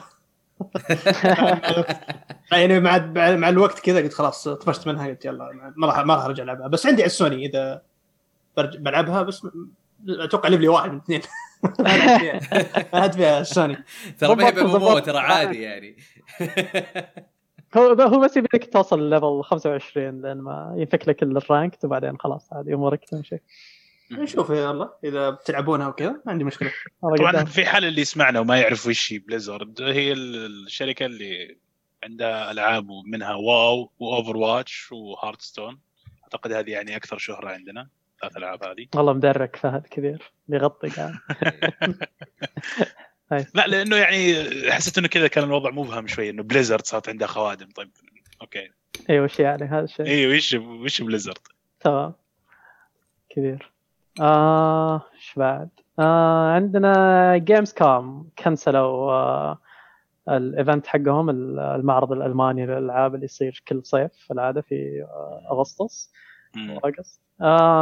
طبعا انتظروا اظن لانهم كانوا يبغون يشوفون الوضع في المانيا كيف بيكون، أن ألمانيا شوي متحكمين بالوضع مع كورونا أكثر من باقي أوروبا، بس يبدو أنه حتى الوضع يعني ما كان يسمح طبعا في ألمانيا، لازال الوضع غير مستقر يعني حاليا. فشيء متوقع. هم وسان دييغو كوميك كون بعد كنسلوا أول مرة يتكنسل سان دييغو كوميك كون تكنسل تأجل السنة الجاية على طول خلاص ما في حتى ما في ديجيتال. يب ودي أشوف الإعلانات اللي كانت مخططة للمعرضين يعني كيف راح تتعامل الشركات يعني معها. ساندي كوميك كون أتوقع يمكن لأن إعلانات كثير مربوطة بأفلام. أتوقع المسلسلات اللي بخدمات البث يمكن تمشي إعلاناتها. أي ممكن. شيء يعني مخطط هناك زي مثلا كان في إعلان عن جاستس ليج دارك حق جي جي أبرامز المسلسل. أي مع اتش بي او ماكس. مع اتش بي او ماكس طلع. فأتصور هذا يمكن كان مخطط الكوميك كون. غالبا أيوة لأنه ما أعلنوا عن أكثر من حاجة مو بس جاستس ليج دارك أذكره حتى أعلنوا عن مسلسل شغال عليه ثاني اللي هو مقتبس من عالم ذا شاينينج. أوكي. أي هم يعني الاستوديو حقه اللي هو باد روبوت بينتجه. باد روبوت إيه. استوديو إنتاج. فنشوف أذكر مايكروسوفت أذكر كان عندهم يعني حضور مخطط الجيمز كوم فودي أشوف إذا بيكون عندهم إعلانات يعني على الوقت هذاك على أغسطس. بس مو بحق جيف كيلي اللي هو أول ديجيتال بيكون خلاص اللي هو حق جيمز كوم. أعلنوا شيء؟ أتوقع أظن. أعلنوا بديل؟ مو متأكد. بس أتوقع حق جيف كيلي نفسه يمكن هو يأخذ مكان جيمز كوم. كني سمعته كني قرأت الكلام في مكان بس مو متأكد. ما أنا متأكد أنا والله بعد. اللي عارفه إنه يعني حسب التسريبات اللي وصلتنا إنه في يعني معرض في الشهر الجاي المايكروسوفت في مايو بيكون في تفاصيل يعني أكثر الألعاب الطرف الأول. بعدين سوني بيكون عندها الإيفنت حقها في الشهر اللي بعده في جون. وبعدين مايكروسوفت بتتبع بحدث ثاني للطرف الثالث أكثر يعني في جولاي واحتمال يكون سعر الجهاز يعني موجود فيه حسب ما فهمت. فأتصور يعني هذا الوضع يعني اللي بيصير. في حق الديجيتال ايفنت حق كايند فاني قناة كايند فاني جيمز حقهم حق الإعلانات الألعاب أتوقع بيسوونه. أتوقع إن سيجا وسكوير إنكس بيكونون معهم بس اعلاناتهم بتكون عندهم هناك مثل ما ذكرت بعد خالد. جيف كيلي قال انه بيكون في حدث بث الجيمز كوم ايه في 24 اغسطس بيكون كله بث يعني ديجيتال. ايه صح عليك. نشوف ان شاء الله تنزل الاجهزه على وقت الامور تكون هدت. هو على طاري الاجهزه في خبر الحين يدعم اللي تكلمنا عنه عن سوني قبل وأن سوني لا زالوا حايسين يعني داخليا. فالكلام الحين تقرير من بلومبرج يذكر أن سوني عندها لا زال عندها إشكالية في تسعير بلاي ستيشن 5 والحين قاعدين يفكرون أن يكون إطلاق محدود يعني بعدد أجهزة محدود نظرا لأن السعر احتمال يكون عالي تكلفة الجهاز بتكون عالية. فالمتوقع أنه تكاليف القطع اللي موجودة بالجهاز تحديدا الذاكرة حل الذاكرة اللي هم مستخدمينه لأنه مسوى خصيصا للبلاي ستيشن 5 تكلفته أعلى من تكلفة اللي مستخدمينه مايكروسوفت. وبنفس الوقت أتوقع أن الكنترولر بعد تكلفتها عالية أعلى غالبا من يد الأكس بوكس. وجاهزية الاستديوهات في كلام بعد أن الاستديوهات ما راح تكون جاهزة أنها تطلق ألعابها على وقت إطلاق الجهاز. فمجموعة أمور طبعا مع حوسة كورونا حول العالم كل شيء متعطل. وطبعا حل حرارة الجهاز ذكرناه يمكن قبل كان أول إشاعة طلعت من بلومبرج إنه هو اللي زايد تكلفة تصنيع الجهاز. فالحين المتوقع أنه سعر الجهاز يكون تقريبا $450 اللي هو 1700 ريال أتصور. فهذه فرصة تكون المايكروسوفت أنهم يسعرون الجهاز بسعر موازي أو سعر أقل حتى إذا كانوا مشتهين. الاثنين غالبا بيبيعون أجهزتهم بخسارة مبدئيا ويبغون يأخذون أرباحهم عن طريق الخدمات اللي بتكون مربوطة فيه. فالسيناريو مو بالصالح سوني حاليا يبدو. أبدا لا المواري غير طيبة. وش تتوقعون يعني وقت الإطلاق يعني كيف بيكون الوضع. يعني الاثنين ما راح يأجلون شكلهم، بيحاولون كلهم إنه ينزلون بنفس الوقت. يعني إذا سوني قررت إنها تأجل بتحط نفسها في موقف ضعيف، يعني إذا مايكروسوفت نزلت قبلها فمو من صالحهم بالنهاية. ما هو هذا، أنا أحس إنه البلاي ستيشن يعني تبغى تنزل بس علشان ما تخسر قدام إكس بوكس، بس ما عندها شيء. وبالمقابل يعني مايكروسوفت عندها الكروس بلاي، يعني بين الأجيال بيكون. يعني سوني بيكون عندها نفس الشيء بس على ألعاب بلاي ستيشن 4 قالوا مبدئيا على الأقل. عندهم لعبة هذه اللي أعلن عنها حقت جير بوكس، جاد فول، بس لا بشكل ضعيفة للأمانة، يعني ما أحس يجي منها. ولسه الظاهر كانت سمر 21 ولا بالصيف كانت مخططة، إيه ما أدري بس إني شيء في 21 يعني لسه يعني مطولين. يعني مايكروسوفت لا زال عندها هيلو إنفينيت مخططة للإطلاق، فإن شاء الله هذه ما تتعطل. يعني إذا أطلقوا هيلو وسوني أطلقت يعني بدون يعني أتوقع العناوين المعتادة غالباً كول أوف ديوتي وفيفا وذي الأشياء يعني على وقت الإطلاق. خصوصاً إذا هيلو كانت يعني رجعة قوية كانت السلسلة، لأن الخامس كان خيبة أمل. صح، 343 بشكل عام أشوفهم خيبة أمل لا زالوا. ف 4 و 5 ما شغلهم كويس. 4 كانهم ترى كشوتر بس مو كهيلو يعني. ما عشت الالعاب لا يعني الان الملتي بلاير ممتاز مره. ما حد يلعبه احمد ولا له حضور في ساحه المنافسه. لا ما حد يلعبه، فرق عن زين ولا ما حد يلعبه. لا انا اقول زين مره انت تقول انه يلعب، بس انه اذا بتشوف الواقع لا في فرق بين يلعب وبين ممتاز. اقول لك انه ممتاز رهيب، بس انه قهر انه ما حد قاعد يلعب الحين.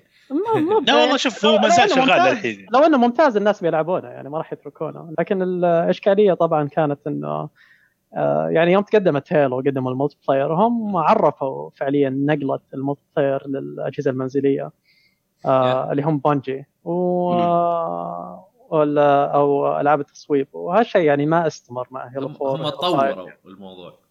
إيه يعني جت موجة الباتل رويال الحين وهيلو من موجودة، وجت موجة الألعاب التنافسية وهيلو من موجودة. التنافسية هم بالعكس هم كانوا سابقينهم بالتنافسية، بس ما طوروا نفسهم في المجال هذا قد للعب ثاني. لا شوف كشخص جيرز شغال يعني ايه يعني يتابع الالعاب التنافسيه ومجتمع الالعاب التنافسيه بشكل يومي. انا عايش في تويتش الايام للامانه بين فالورانت واوفراتش. ايام هيلو كانت قبل تويتش كانت لا هيلو 5 موجوده ومدري ايش يعني ايه وماتت يعني وقتها ما كان لها ما عاشت يعني. طبعا يعني وضع الاكس بوكس يعني ما كان يساعد بشكل عام كبراند. هذه شغله ثانيه بعد يعني. فاشوف انه في مجال طبعا تحسين اللي قدمونه 343 ويرجعون يعني رجعه افضل كثير.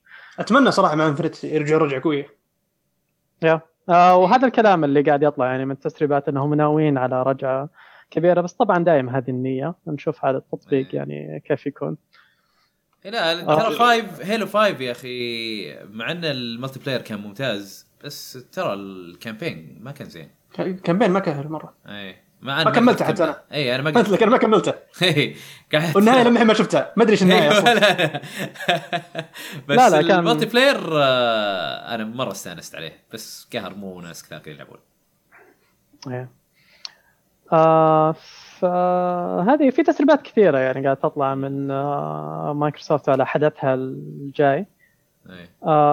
جزء منها إنه بيكون في تركيز على فيبل الجديدة مثلاً، تكلمنا عنها يمكن قبل، أو مظهرها يقولون جداً ممتاز. فأنا متحمس أشوف فيبل، متحمس أشوف لعبة فانتسي جديدة من زمان.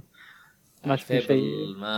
ما دخلت معها جو، حاولت مع فيبل 2. عزيزة على قلبي فيبل، يعني حس الفكاهة الموجود فيها كتابتها دائم يعني شيء ما تشوفه يعني بلعبة فانتسي يعني بهالشكل. يعني حس فكاهي جدا بريطاني، فانبسط على جوها. ما في شيء زيها الحقيقة.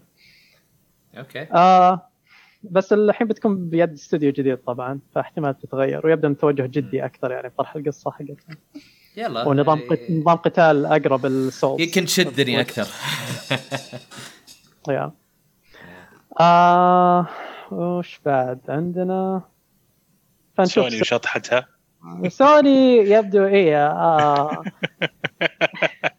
اعلنت براءة اختراع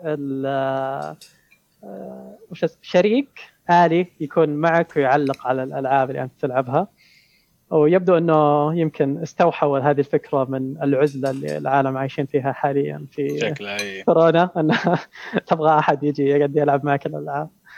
فعارضين شيء كأنه مخدة عندها يدين ورجول وعيون، حطها جنبك على الكنبة ويبدو أنها تسولف معك وأنت تلعب بناء على الألعاب والأشياء اللي تسويها.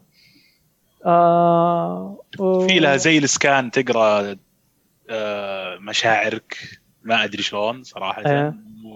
والجهاز الآلي هذا راح يتفاعل مع حسب مشاعرك، يعني يمكن إذا أنت مثلا أنت حزين يشجعك، إذا أنت مثلا متحمس يتحمس معك. شوف هم سموا اليد الجديدة الحس الثنائي دول سنس. أتوقع إنه عندها حساسات، يعني تقدر تحسس بمشاعرك اليد الحين. تصدق دول سنس بالعربي أحلى. الحس الثنائي. الحس الثنائي حلو. عجبني أكثر من دول سنس. دول سنس تحسه منتج، الحس الثنائي تحس إنه فعلًا في حس. لاتني شغال بالتسويق وأقدر أسمي هذا. شكرًا. يلا أرجع بلايستيشن.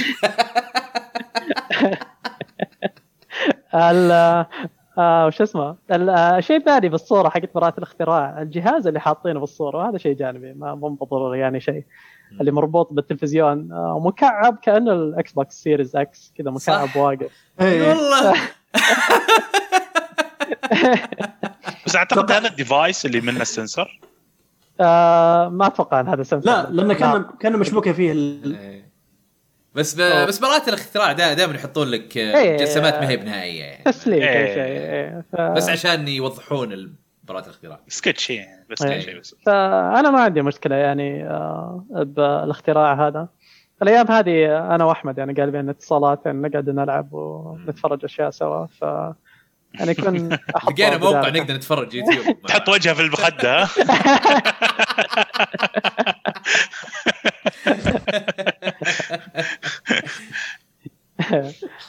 ايه صح، لقينا موقع حق يوتيوب اللي يمدينا نشوف اشياء على يوتيوب بنفس الوقت، فهذا كان شيء. وتحطها بلاي ليست بعد يعني. خلاص فك هذا حقيقه. جميل، هذا اعطونا وش ذا. خليني اطلع لكم اياه، كملوا انتم الاخبار. والله ما امسح ما اطلع على السريع. اكشلي يمكن ايه الحين اطلع. تمام، فالخبر اللي بعده ليه لازم يروح عشان يطلع ماني فاهم. اوكي يلا روح يجيب الوصله. الخبر اللي بعده عندنا جهاز من اكس بوكس، اصدار محدود السايبر بانك، اكس بوكس 1 اكس وكنترولر، وتصميم خنفشاري الحقيقه، يعني مره طالع من عالم سايبر بانك، تحس ينور بالليل يقول لك اما ينور يا glow in dark يجي. وفي ليزر وبلو LED. كانوا يحمسون للجهاز بطرق يعني رهيبة. تدخل موقع اكس بوكس كان يقلب عليك كذا كأنه متهكر الموقع ولا، بس انه تسرب على طول، يعني كان متسرب الجهاز على ما يبدو من قبل. ما قص واريو. كانوا يحطون الصور واريو والنبل وكل الشلة حقين ريست. بس للأمانة تصميمه جدا جميل. أنا فكرت يعني تصاميم السيريز أكس يعني المحدودة كيف ممكن يطلع شكلها بعد الحين، يعني المكعب هذا أول جهاز إكس بوكس 1 إكس أشوفه واقف والله. إيه ولا بالعادة ما أشوفه يعني إنه يكون عنده قاعدة، يعني عنده قاعدة. أيوة إيه صح يمكن عشان لا يجي معاه كلها بالظهر. إكس بوكس 1 إكس يجي مع قاعدة، أنا ما عندي ما يجي معه، بس يمكن لا جاء مع الاديشن حق بروجكت سكوربيو، وبعدين الباقي تشتري الحالة مفرق. اوكي لأن أول مرة أشوفه كذا بقاعدة في النسخة هذه. أنا ما استخدم قاعدتي، بس ما أدري وينها كان أعطتك. أنا عندي إكس بوكس القديم أول إصدار، الإكس بوكس 1 إصدار الأول. ايوه عندي والله ترى فكرت فتره هذه اجيب اكس بوكس 1 اكس، بعدين قلت لا خلاص خلينا ننطر لما سيريس اكس ما تسوى لما سعره نازل ما تسوى. اي ما تسوى لا برو مره لا، على الاقل على الاقل اكس بوكس 1 اكس شوي يعني اقوى شوي من ناحيه المواصفات، يعني يمكن حتى سايبر بانك يمكن شغله افضل. عرفت وش بيكون اول اصدار محدود للاجهزه الجايه؟ قاعد افكر يعني وش ممكن تكون اول لعبه لهم. يعني تتوقع مايكروسوفت ينزلون شيء الهيلو مع الاطلاق؟ اكيد هيلو. احس هيلو لازم يكون على الاقل كنترولر، يعني هيلو على الاقل. انا عندي كنترولر حق هيلو اصلا استخدمه، هيلو 5. هيلو يبدعون بالاصدارات الخاصه حقتها الحقيقه. اي صح، اصدار اكس بوكس 1 القديم مو الاو جي، اكس بوكس 1 الحالي حق هالجيل، بس الفي سي ار عرفته. أيوة. في هيلو ديشن مرة حلو شكله. اي صح. يا انا كان عندي ونكب عليه قهوه اظن وجاي. اوكي انا عندي الاسود عادي، بس عندي كنترولر حق هيلو حق ماستر تشيف اللي شكله الدرع حق ماستر تشيف. حلو نايس. يا الى الحين اذكر في تصميم حق متل جير حق بلاي ستيشن 4 كان جدا جميل، اللي كانوا يد سنيك الاحمر. ايه ايه هذيك حلوه. هذا كان ايه هذاك حق مثل جير حلو. ايه والالوان اللي تجيك مثلا لون ابيض صافي يعني. الحين مع الدول سنس اتوقع بيبدعون في التصاميم الايادي. والله الناس بدعوا، فحرام اذا سوني ما بدعت في الاشكال. مع انه مؤخرا يعني احس مايكروسوفت اللي الاصدارات الخاصه عندهم بدعين اكس مايكروسوفت من اول اصلا بدعين يعني اليد هنا مثلا حقت سايبر بانك في نقشه بالنص تحس مفصوله اليد يعني فيها وحتى الجهاز نفسه تحس اللي منقوش، مو بس انه صوره محطوطه على الجهاز مثلا او ذا، فتحس في بعد في الموضوع. ايه يعني اللي الهيكل يتغير الى حد ما يعني فيعجبني هالشيء الحقيقه. بتكون نسخ محدوده. ايه اتصور حتى مع الوضع الحالي بالانتاج يعني طبيعه الحال بتكون محدوده يعني غصبا عليهم، زي اللي صار مثلا مع انيمال كروسنج حق السويتش. هذا كان جميل. تمام. بعد عندنا تحديث الريزنت ايفل ريزيستنس، يضيفون الماستر فان انلوكينج جيل فالنتاين.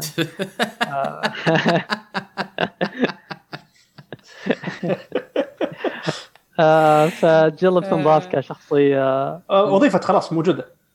وظيفة؟ أي وظيفة الحين موجودة. قبل يومين نزل. أوكي نايس. وعلى أنه على ما يبدو يعني المحتوى يعني الفترة الجاية نيكولاي. هو اللي بيكون ماستر مايند في شهر مايو. أوكي. فماستر مايند. بينضاف كماستر مايند. أي بيضافون كماستر مايند. جيل فالنتاين عندها سكن في اللعبة اسمه ريتريبيوشن، نفس اللبس حق الفيلم ريتريبيوشن ريزيدنت ايفل. أوكي. نفس التصميم تقريبا. كذا زل كول باك للفيلم، مدري ليش مع ان فيلم افلام زينها بس حاطينه ناجحه جدا الافلام ريزنت ايفل يعني متعه غير طبيعيه، بس متعه من الخياس صراحه. امس اتفرج عليه زي ما اتفرج على شارك نيدو. امس طلع لي كذا ثمنيل كان نمسس حق الفيلم، اشوف كذا راسه كبير وجسمه صغير. لا نمسس حق الفيلم كارثه والله، التصوير كارثه. اصبر جايكم ماستر هانتر فيلم نفس الفريق لنشوف الان بيبدعون فيه. اشوف شرطه جنود وميليتري الوضع. ماستر هانتر ايه اظن في تايم ترافل وينتقلون لعالم ماستر هانتر بالزمن وشيء زي كذا. ايه حفله هي الممثله جوفوفيتش ومخرج زوجها ايه مكوشين على كابكم. احد ياخذ منهم فلوسهم، احد كابكم مبسوطين على افلام ناجحه ترى تبيع. بس سمعت طلعت تسريبات عن الفيلم ريزيدنت ايفل الجديد الريبوت، البطله حق الفيلم بتكون كلير ريدفيلد وكريس معها. والله ايه هذا مو جيل وكريس. لا في مسرب تابع حق افلام مشهور، هو حق كوميكس اصلا يعني يسرب افلام كوميكس وكذا. تكلم عن قبل فتره كذا طلع على الموجه حق ريزنت ايفل 3 مع الوقت ذاك طلع تسريبات حقت الافلام، قال البطله حقت الفيلم بتكون كلير ريدفيلد. اظن قالوا على نتفليكس كان التسريب. لا خلي المسلسل في فيلم شغال عليه. قاعد يجي ايه ريبوت.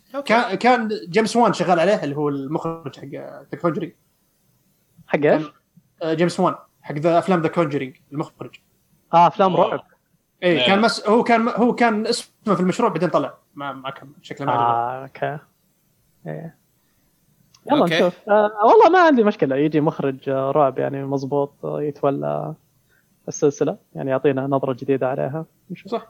ودي اشوف نتفلكس ايش ناويين يعني فيها انه اشتغلوا شغل حلو مع كاسلفينيا ف نتفلكس. طيب عندنا بعد ستريتس اوف ريج 4 اعلنوا تاريخ الاطلاق حقها بتكون في 30 ابريل لعبه السنه. واو حماس. اوكي PS4 سويتش اكس بوكس بي سي ب $25. بيكون فيها 2 بلاير كوب اونلاين و4 بلاير اوفلاين كوب اوفلاين يا. وبتكون مجانيه اذا عندك الجيم باس على الاكس بوكس. حلو شيء حلو اصحاب الجيم باس يا. عندنا بعد التعيسه جمب فورس تجد طريقها الى السويتش نهايه العام. فالأكبر فرصة ضائعة في تاريخ الألعاب اللي هي ألعاب جمب فورس لا زالت تعيش عن طريق اسم الشخصيات اللي موجود فيها بس. يعني ما في ولا لعبة جمب فورس عجبتك يا مشعل؟ مو جمب فورس يعني جمب يعني من جمب. في ألعاب ناروتو يعني مثلا حقت سايبر كينكت كانت حلوة. بس ألعاب اللي تجمع شخصيات جمب ما أذكر إنه كان في شيء. يعني أذكر كان في كم لعبة اللي كان عليها شوية كلام بس كانت محصورة باليابان ما نزلت يعني مناطق ثانية. إيه كأنك داري اللي في بالي. لأن أنا كنت دائما أنا كل اللي مثلا يمنشنون جمب وأقول لهم طيب وش الألعاب اللي عجبتكم؟ لأن فعلا أنا أتفق معك أغلب ألعاب جمب أو يعني هذا ما طلع حلوة. تحس إنها تحس كأنها تعرف الألعاب اللي كانت تنزل بس عشان تكون اللي مثلا لعبة تنزل مع فيلم مثلا فيلم يكونون نفس اللي سبايدر مان ما يكونون حلوين. عرفت أحسها زي كذا يعني الأنميز حقت جمب مع الألعاب قليل إنك تشوف شيء يعني فعلا حلو يعني صح. كان منها ناروتو على الجيم كيوب أنا كنت أشوفها حلوة القتال كان يسمونها بالانجليزي كلاش اوف نينجا بس احنا طحنا فيها وهي يابانيه.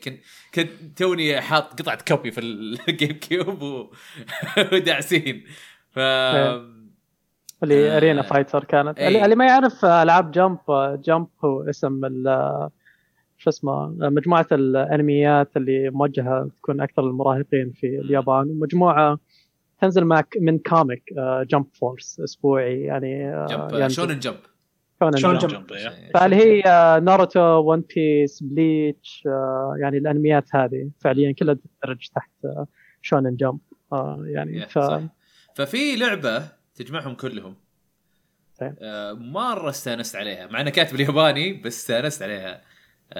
كانت موجودة على الدي اس لعبة قتال زي سماش جانبية زي سماش كانت حلوة. أحس سماش يعني الفورمات ينفع لهم يعني كثير لو إيه مرة إيه من جد فحرام إنه مو قاعدين يستغلونه يعني بهالشكل بلعبة ممتازة تعيش أو على الأقل يعني إذا ما يبغون يعني لأنه يمكن إنهم يسوون لعبة زي سماش ثم وزونها شيء صعب مو بأي ديفلوبر يقدر يسويه يعني يسوون لعبة أركيدية مثلا زي باور ستون على سبيل المثال لو كابكم مثلا تتولى جامعة مستحيل كابكم لأنه مربوطة ببانداي يقدر أو يا ابن الحلال يأخذون أرك سيستم يسوون لهم زي ما سووا دراغون بول فايترز. دراغون بول فايترز خرافية صراحة صح. مع أنه يعني أسلوب القتال هذا ما عاد يستهويني زي أول اللي أسلوب القتال اللي لازم تتعلم عليه اللي أحس خلاص اللي ما عندي استعداد أتعلم حركات. اللي فهمت أنه الليرنينج كيرف أو اللي تعلم فيه أسهل من ألعاب قتال ثانية أسهل بس يظل يعني اللي إذا ما تعرف تكتب تحس اللي كوماند معين ما عندك مجال إنك تنجح فيه. يعني أبغى لعبة زي أوفرواتش يعني مثلا زي اللي سواه في لعبتهم الأخيرة أركسس اللي يعطاك سيستم كول داون مو بسيستم اللي إنبوت يعني معين تدخله عشان يعني انت قصدك يسوون شيء زي سماش اللي كل الشخصيات حركاتهم يعني متاحه اللي كلها تسويها بنفس الشيء، مثلا بي فوق كلهم بي فوق عندهم، بس انه الحركه اللي يطلع منها الناتج مختلف. اللي صار الموضوع يعني حس قتال اكثر، انك تهتم بالبوزيشننج، تهتم بال وين الند يعني واقف مثلا، تمحور وهالامور، يعني اللي يصير الوضع استراتيجي بحت، ما يصير يعني مثلا بس انك شلون تعرف تتدخل حركه معينه. انا اشوف ان هذا بس يضيف تعقيد ولا يضيف شيء زياده على اللعبه، يعني يصعب الدخول لها للناس، هذا اللي يضيفه بس. يعني لا هو شوف، هو يضيف لانه لما تبدا تتقنها مع الكومبوز يضيف مره، بس انه المشكله انه وش يضيف بالمقارنة انه لو انه صار سهل اي واحد يقدر يدخل، لانه يعطيك التشالنج حق او تحدي التوقيت اكثر. احس انك رهيب. طيب التوقيت يعني انا كنت اقول ترى نفس كلامك، بس بعدين لما تعمقت شوي في ستريت فايتر بديت افهم ليش انه حاطين الانبوت كمانز هذه، ولكن كله حلو يعني. اي هذه انا اتفق معك انه ياثر على دخولية الناس او صعب بيصير عليهم انهم يدخلون فيها، هذه تصير مور هاردكور يعني. ايوه بالضبط، ما اشوف انه هذا شيء يعني يضيف بالايام هذه، بالعكس انت تبغى الشعبيه وتبغى ان الناس يدخلون. يعني هذا صاير توجه استوديو زي رايت، يعني مثلا يشوف الالعاب اللي زي هذه اللي صعب الدخول لها، اول شيء سواه مع الموبز، يعني يوم شافوا دوتا كانت جدا معقده، واللي سواه اللي أخذوا دوتا اللب حقها وقدموه في ليج اوف ليجندز بشكل مبسط جدا. والحين سووا نفس الشيء مع كاونتر سترايك، أخذوا اللب حقها وقدموه بشكل مبسط أكثر في فالورنت. مشروعهم الجاي الحين بيكون لعبة قتال، واللي بيصير غالبا إنه بياخذون مبسطة أكثر، ما أدري أحس إنها أعقد من كاونتر سترايك. لا مبسط أكثر والله. ايه ابسط، يبي لي اعد اجربها والعبها وبعدين احكم. ايه لا انا قاعد اتابع بعض كل يوم، لا تخاف. وتابع النقاشات يعني من الكوميونتي اللي يلعب حتى كاونتر سترايك. ابسط كثير، خصوصا بالابيليتيز، لانه اخذوا الابيليتيز وعطوها حس اوفر واتش وكول داونز يعني فعليا، فاللاعب يعني يقدر يستقل ويسوي يعني اشياء بحد ذاته، مو محتاج انه تكتيك يعني كامل مع الفريق. طبعا تستفيد، وفي هاي ليفل سيلينج للماستري ما يأثر يعني على الاحترافية، إذا أنت تذكر موضوع الاحتراف في ستريت فايتر. بالعكس بس يجيبها بطريقة أذكى وطريقة متاحة أكثر للناس أكثر، وهذا اللي الحين يبغون يسوونه مع لعبة القتال الجاية حقتهم. فهذا مشروعهم الجاي، وشوف يعني كيف، لأنه يبغون يكوشون على ساحة وأتوقع سهل يعني بيكون الموضوع عليهم، لأنه للحين يعني مبدعين للأمانة يعني بدخلاتهم، ودخلاتهم مرة مدروسة في المجال هذا. والعاب القتال للحين ما تبلورت انها تطلع لساحه عامه كبيره، فهذا بيكون التحدي اللي هم يبغون يعني يدخلون عليه.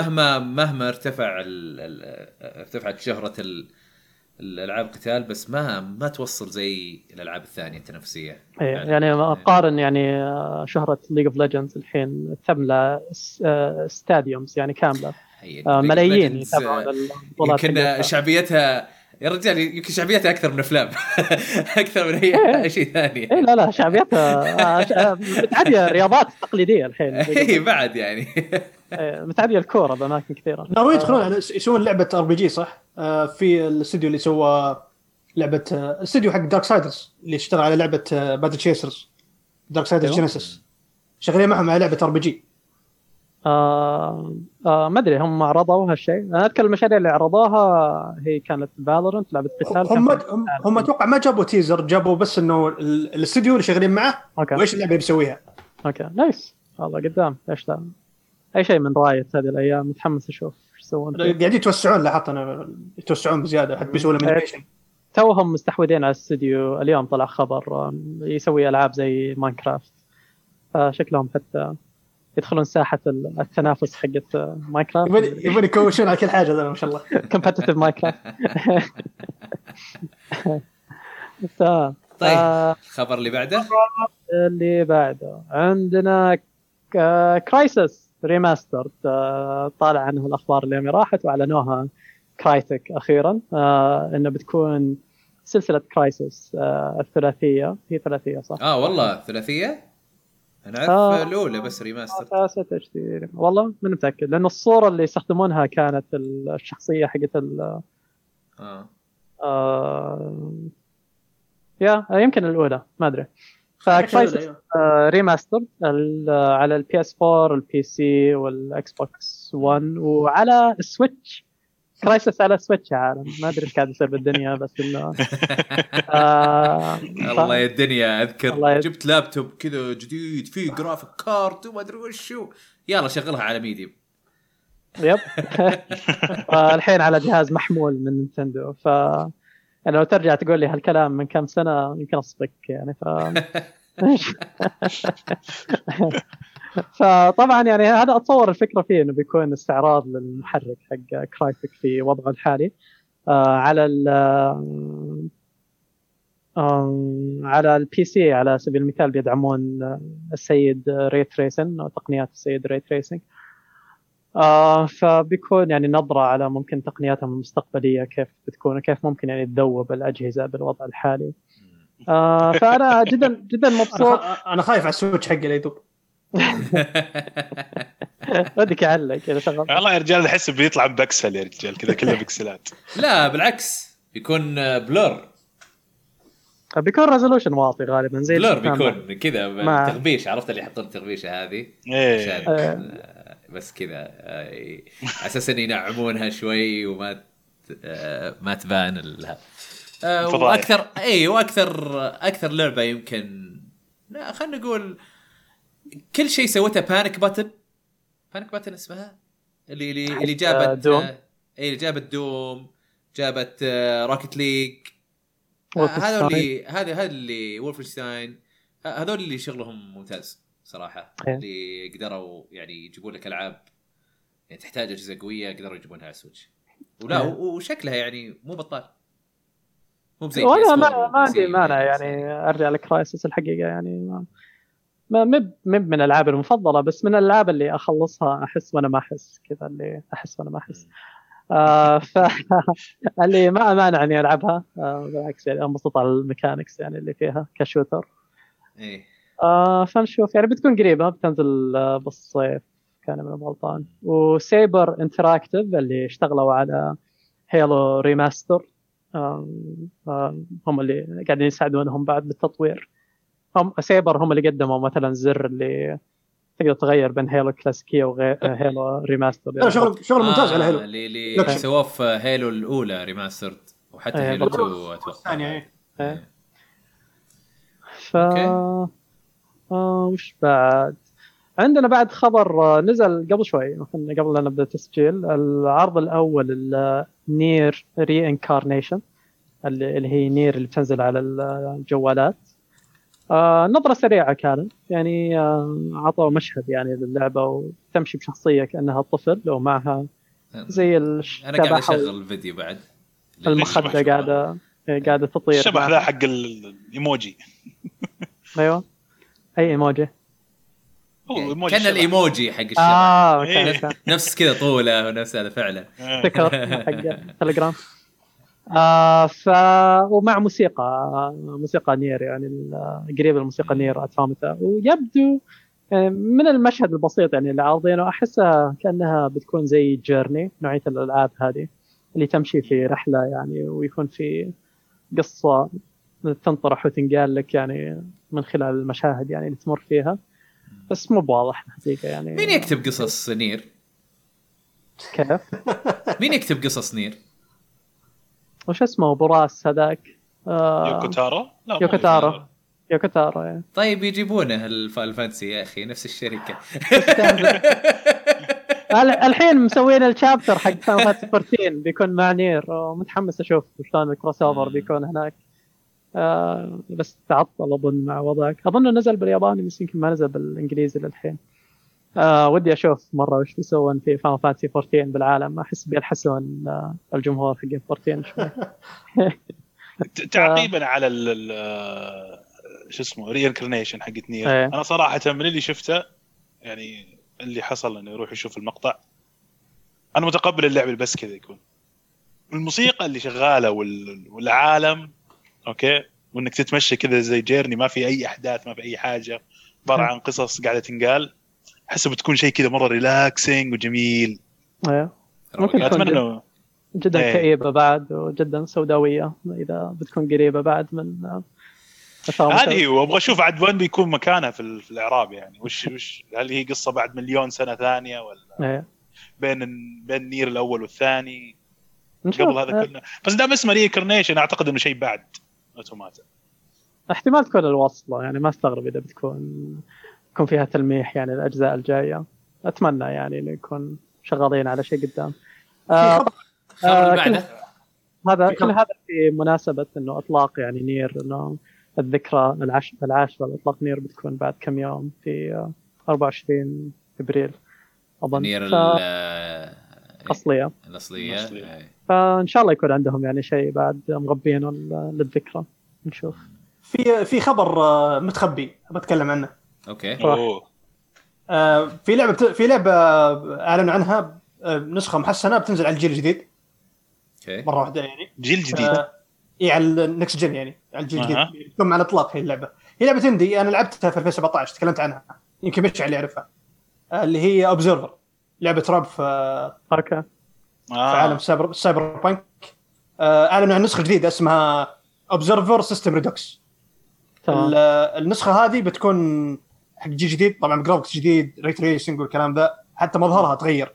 وجابوا ممثل زياده، هم جايبين البطل اللعبه ممثل حق بليد رانر اللي هو الممثل البولندي يتوفى. هو كان بطل اللعبه. انت تلعب اصلا انت تلعب شخص يعني كبير في العمر اصلا. اضافوا ممثل ثاني معه في اللعبه جديد بيمثل دور واحد من الشخصيات اللي في اللعبه.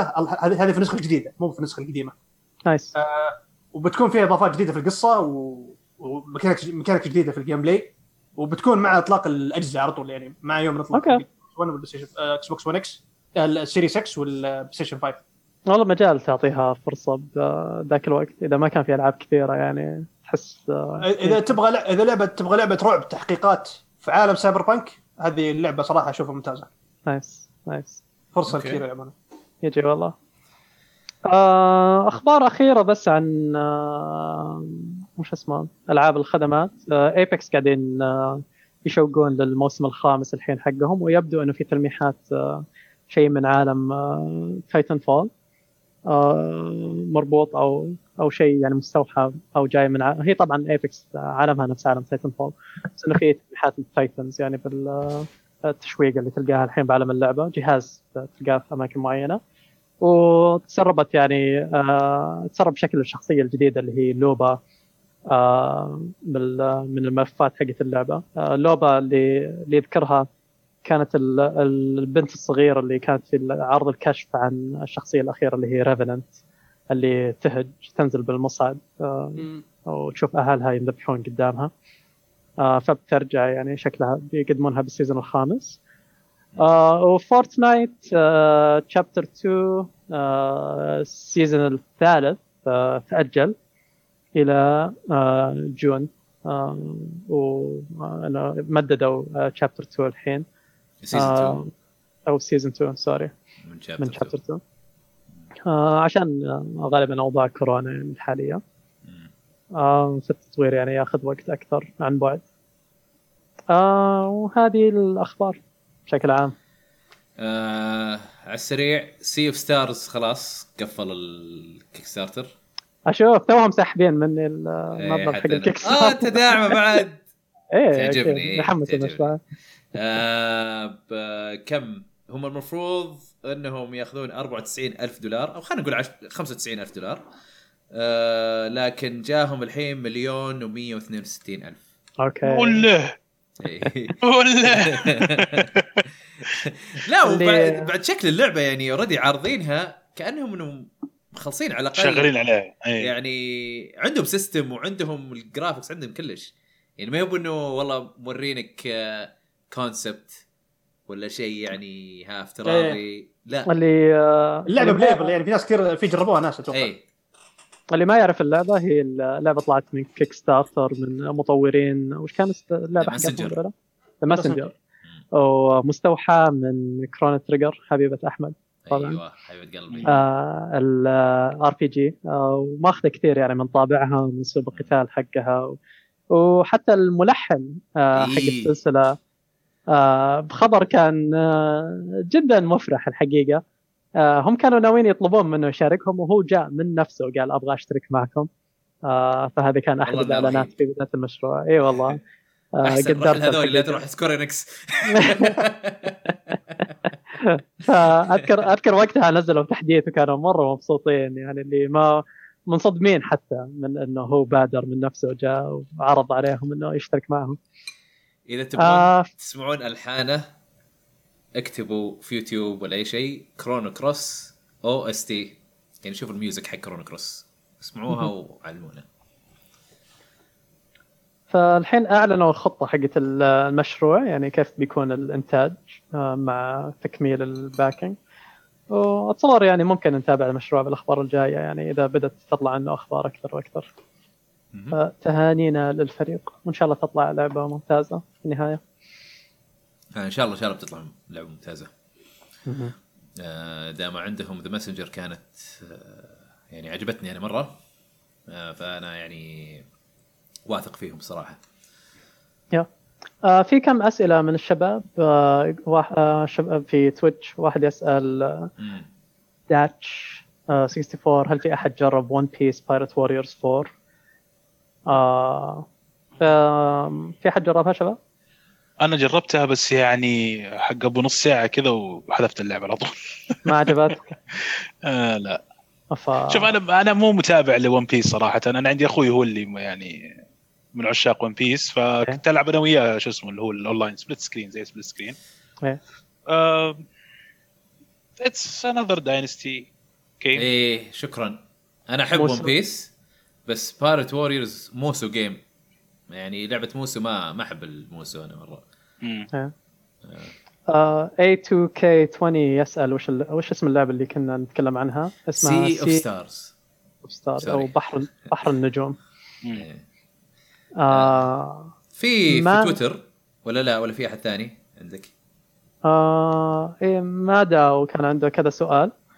يقول وش سالفة لعبة Valorant؟ تكلمنا عنها في أحد الحلقات الماضية. Valorant باختصار هي لعبة تنافسية من رايت مطورين League of Legends، تصويب ومستوحاه يعني من كاونتر سترايك الى حد ما. طيب احنا كذا يعني انتقلنا للهاشتاج العاب يعني. عشان لا انا قاعد الحق اسئله تويتش بس ايه هاشتاج العاب. ايه هاشتاج العاب يلا.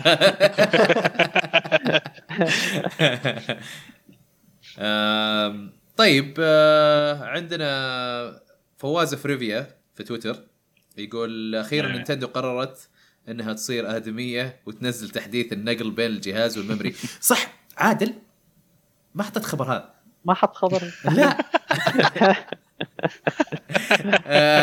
وش كان التحديث؟ طيب فيه التحديث مو مره كبير صراحه الامانه. بس انه كبير للي كانوا يعانون في السويتش، لانه ما كنت تقدر تنقل بين الالعاب والدي ال سي وهالامور البيانات، يعني بين الميموري كارد الاس دي كارد والذاكره اللي جوا مثلا. الحين صار تقدر تنقل وتقدر تغير الازره، تقدر تقول والله تبدل بين الاي والبي، تصير تسوي زي بلاي ستيشن نو اكس او اكس بوكس نو اي، تسوي مابينج يعني زي ما تبغى زي ما تبي. انا استفدت منها اخيرا، قدرت العب ميجا مان زيرو زي الناس. لانه حاطين لك كذا، حاطين لك اي او تخيل بالبلاي ستيشن حاطين لك دائره هو اللي ينط واكس اللي يطلق. لا يا شيخ اي لانه كان على الجيم بوي ادفانس ايه كان في زرين بس جنب بعض اصلا، عرفت زرين جنب بعض بعدين في زرين ال او ار، فكان عادي يضبط معاها. لكن بسيت اب عندك 4 أزرة على شكل معين، لا حط لي اياه يعني مربع اللي يطلق واكس اللي ينط عرفت. فهنا قدرت اضبطها، وتقدر تسيبها بروفايل، هي تتسيب لكل كنترولر عرفت. تقدر تحط اقدر كل ما اروح الميجا مان زيرو اروح للمنيو واختار السيت اب اللي انا سويته، خلاص ما مو بلازم كل شوية أقدر أعدل وذا، لا أعدل وأقدر أسيب التعديلة هذه. تربطها إيه كنا بروفايل حالها يعني. جميل والله بالعكس هذا شيء جدا ممتاز. لا ما أعتقد تربط باللعبة. لا مو باللعبة يعني عندها بروفايل حالها، كل ما تروح للعبة تقدر متى ما احتجت تفعل. أوكي. فما يحتاج إنك كل شوي تسوي التعديلات. عرفت؟ كان خلوا طب اللعبة يكون وناسة يصير خلاص بس ما كمان زيرو هي اللي تعدى. والله المزيد من هذه التحديثات بالعكس يعني اللي هي تحديثات جودة الحياة نسميها. يقول تعقيبا على ذا الكلام، يقول برأيكم إيش سبب هالاستلعان فيهم بالميزات؟ هل هي ثقة زايدة في جمهورها، ولا لعانة منهم، ولا كسل، ولا خطة سرية لتدمير الكوكب؟ أنا أتوقع آخر واحدة. Taking over the world. مثل يعني حسب يعني الأشياء زي هذه أحس قاعدة تتطور من الناس يعني، كل نقول البلاتفورم هولدرز أو اللي ماسكين الأجهزة قاعدين يطورونها بنفس الوقت مع بعض. ومؤخرا يعني مايكروسوفت هي اللي بادرت بهذه التحسينات مع الإكس بوكس، هي اللي بدأت يعني تدخل أمور زي المابينج وتحسينات الجودة يعني في النظام وتغييرات البارتي، وحتى الأكسسبيليتي اللي هي زي تقديم الكنترولر للناس اللي عندهم يعني صعوبات يعني أو إعاقات معينة ما يقدرون يستخدمون الكنترولر العادي. وأشوف يعني صارت زي المواجهة الحين، كل الباقين يعني كلهم تبعوها، وهذا شيء إيجابي بالعكس لكل الصناعة. هذه الباتن مابينج في البلاي ستيشن أظن قبل الإكس بوكس.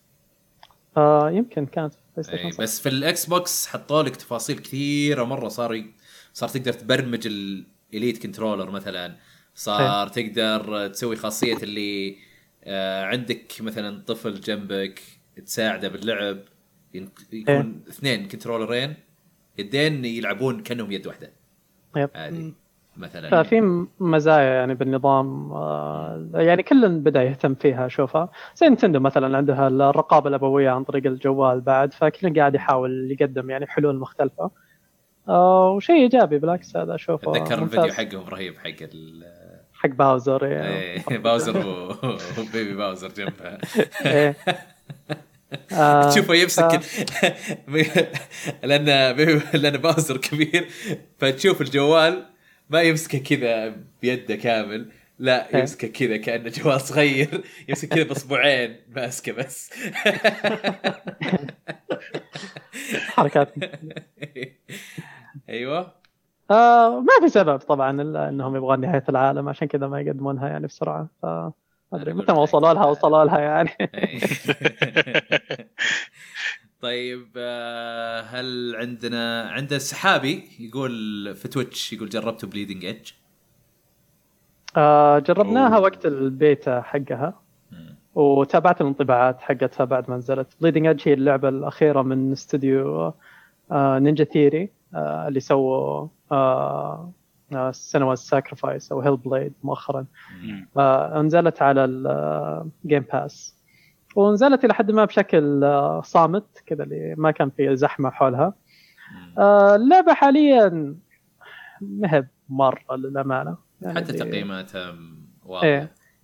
بس أحسها من الألعاب اللي يمكن تنعطى وقت وبعدين يمكن تلقى جوها، زي اللي صار مع سي اف ثيفز على سبيل المثال على الجيم باس. يعني أحس نينجا ثيري بيستمرون يعدلون عليها ويشتغلون عليها، وممكن أعطها يعني 5 شهور كذا يعني 6 شهور إلى سنة، وبعدين يمكن نرجع نشوف شو وضعها صار نحكم عليها يعني وقتها.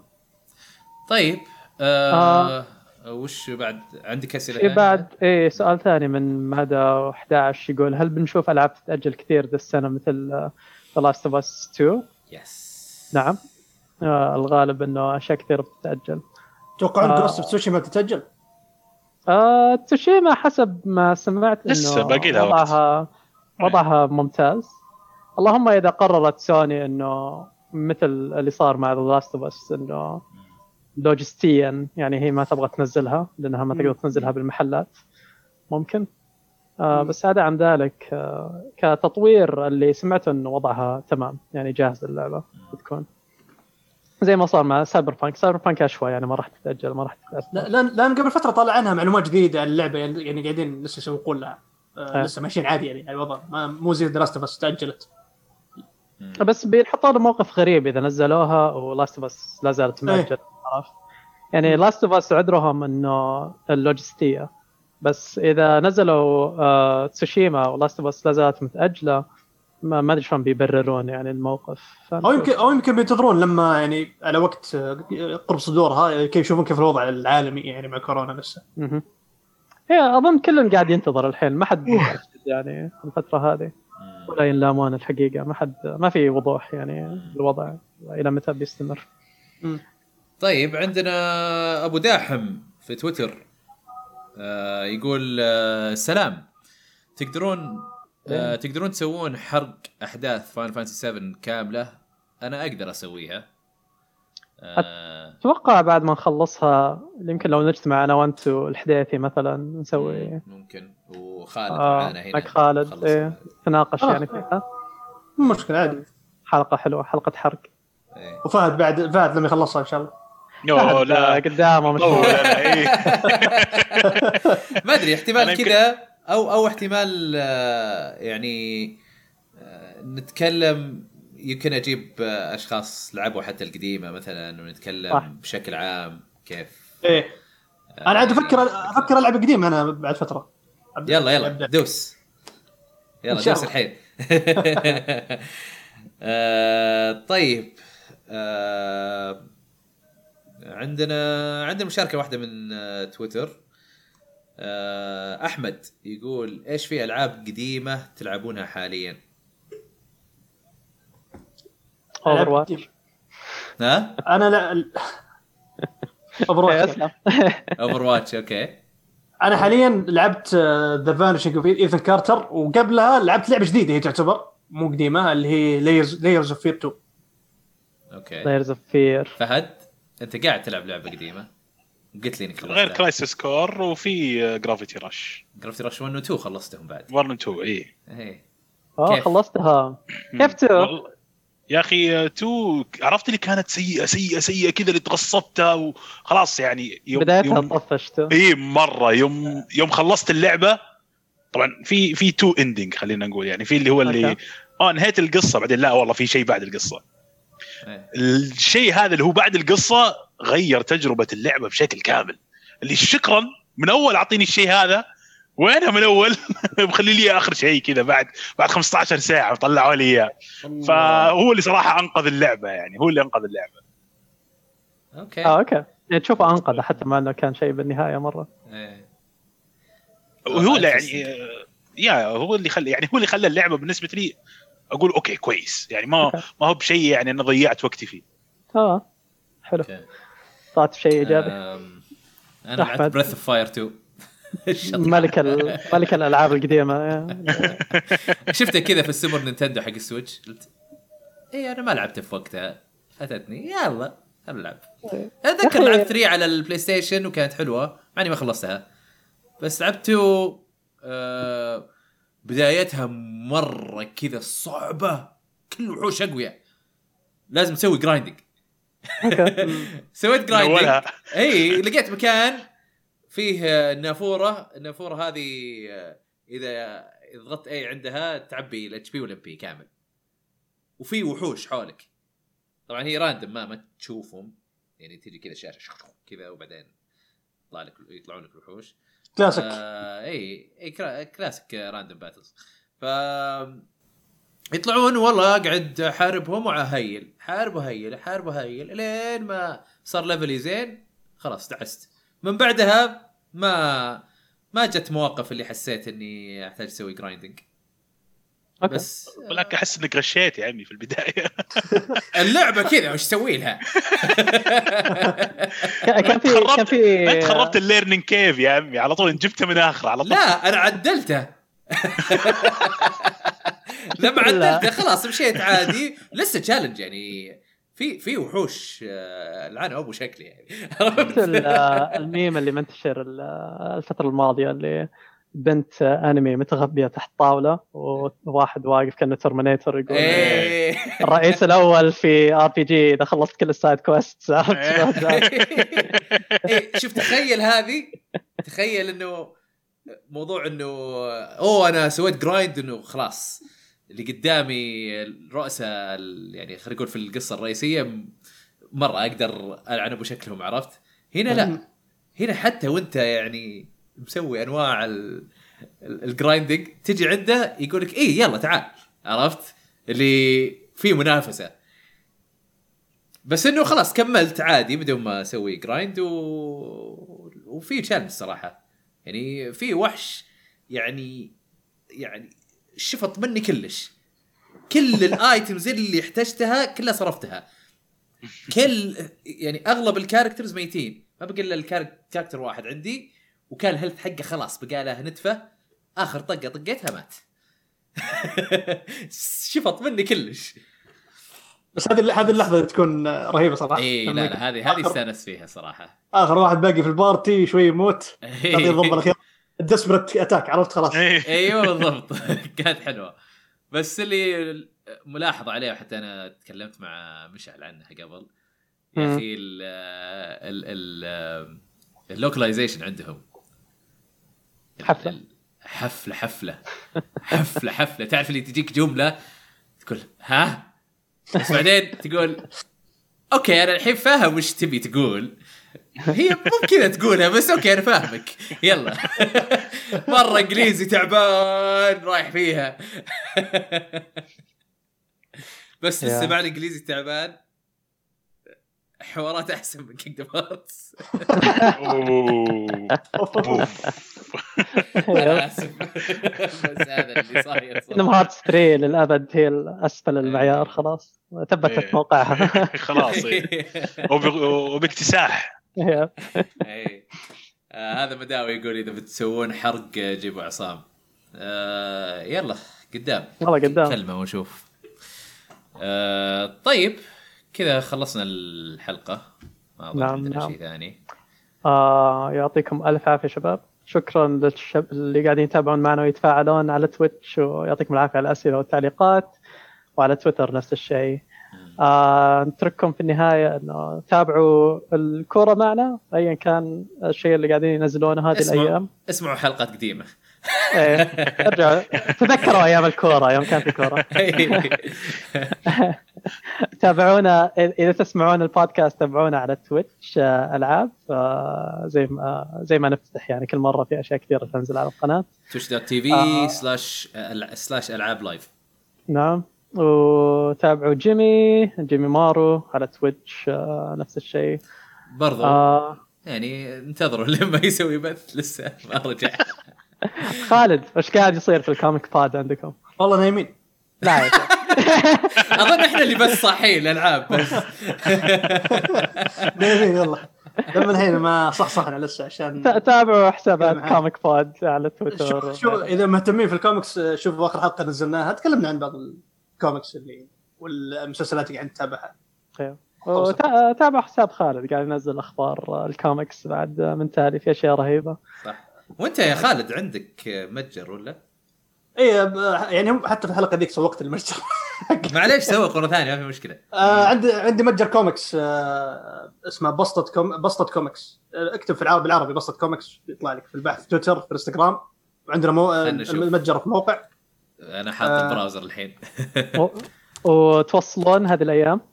لا موقفين عشان كورونا، لأن تورطنا كنا نوصل بعدين قام يعني شركات التوصيل قامت تتأخر على طلبات الناس يقعدون أسبوع أسبوعين عادي. وقفنا لما الوضع ندرس الوضع كيف. حطيته على تويتش، احفظوه عندكم عشان يعني إذا الأمور زانت إن شاء الله خالد يوصل لكم كوميكس. إيه ونجيب كوميكس عن ألعاب بعد يعني إذا مهتمين، يعني بلود بورن، سايلنت هيل، شكيرا. اوكي. واخيرا قيمونا على ايتونز اذا مبسوطين يعني من البرنامج، يساعدنا كثير ان نظهر. يعطيكم الف عافيه، ونراكم باذن الله في الحلقه القادمه على خير. والسلام.